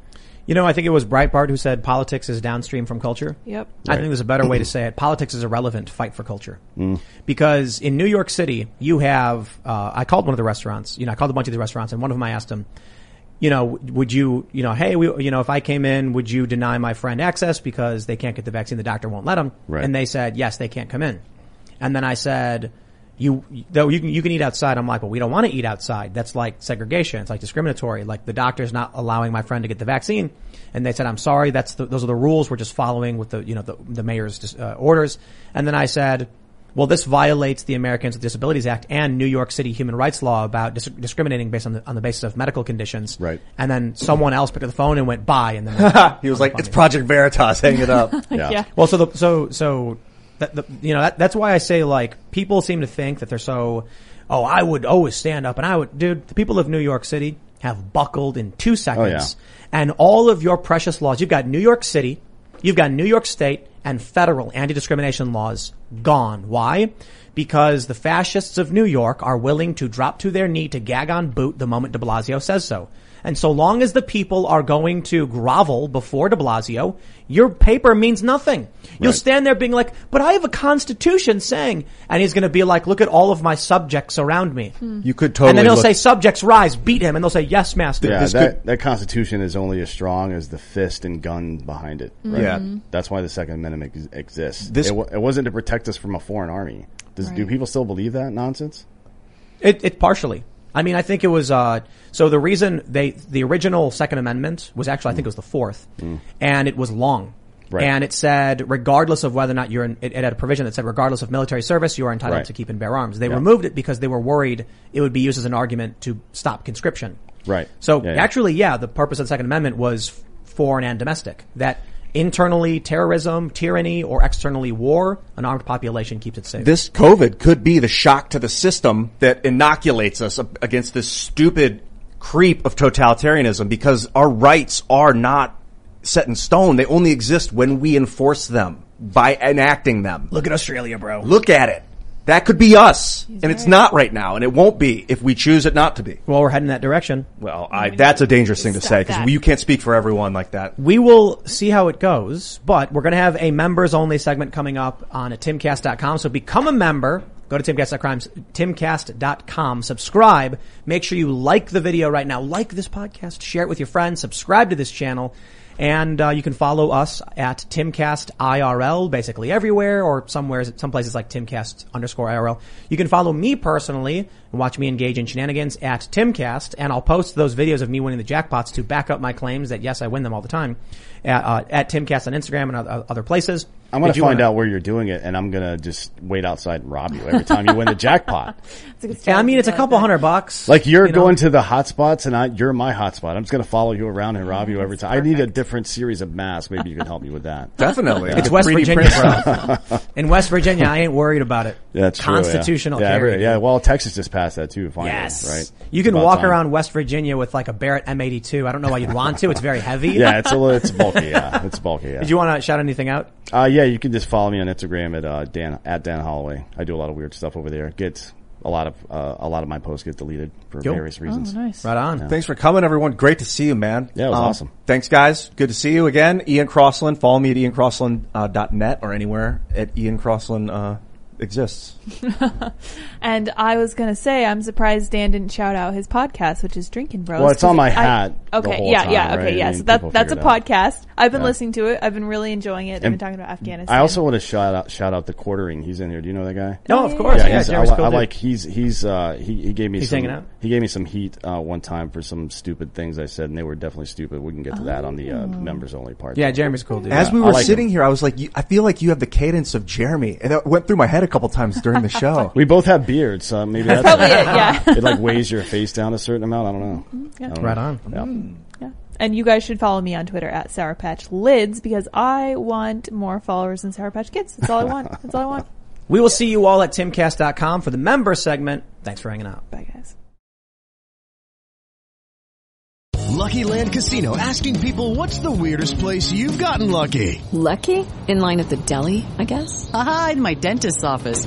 More than once, actually. Do I have to say? Yes, you do. In the car before my kids' PTA meeting. Really? Yes. Excuse me, what's the weirdest place you've gotten lucky? I never win and tell. Well, there you have it. You can get lucky anywhere playing at LuckyLandSlots.com. Play for free right now. Are you feeling lucky? No purchase necessary. Void where prohibited by law. 18 plus. Terms and conditions apply. See website for details.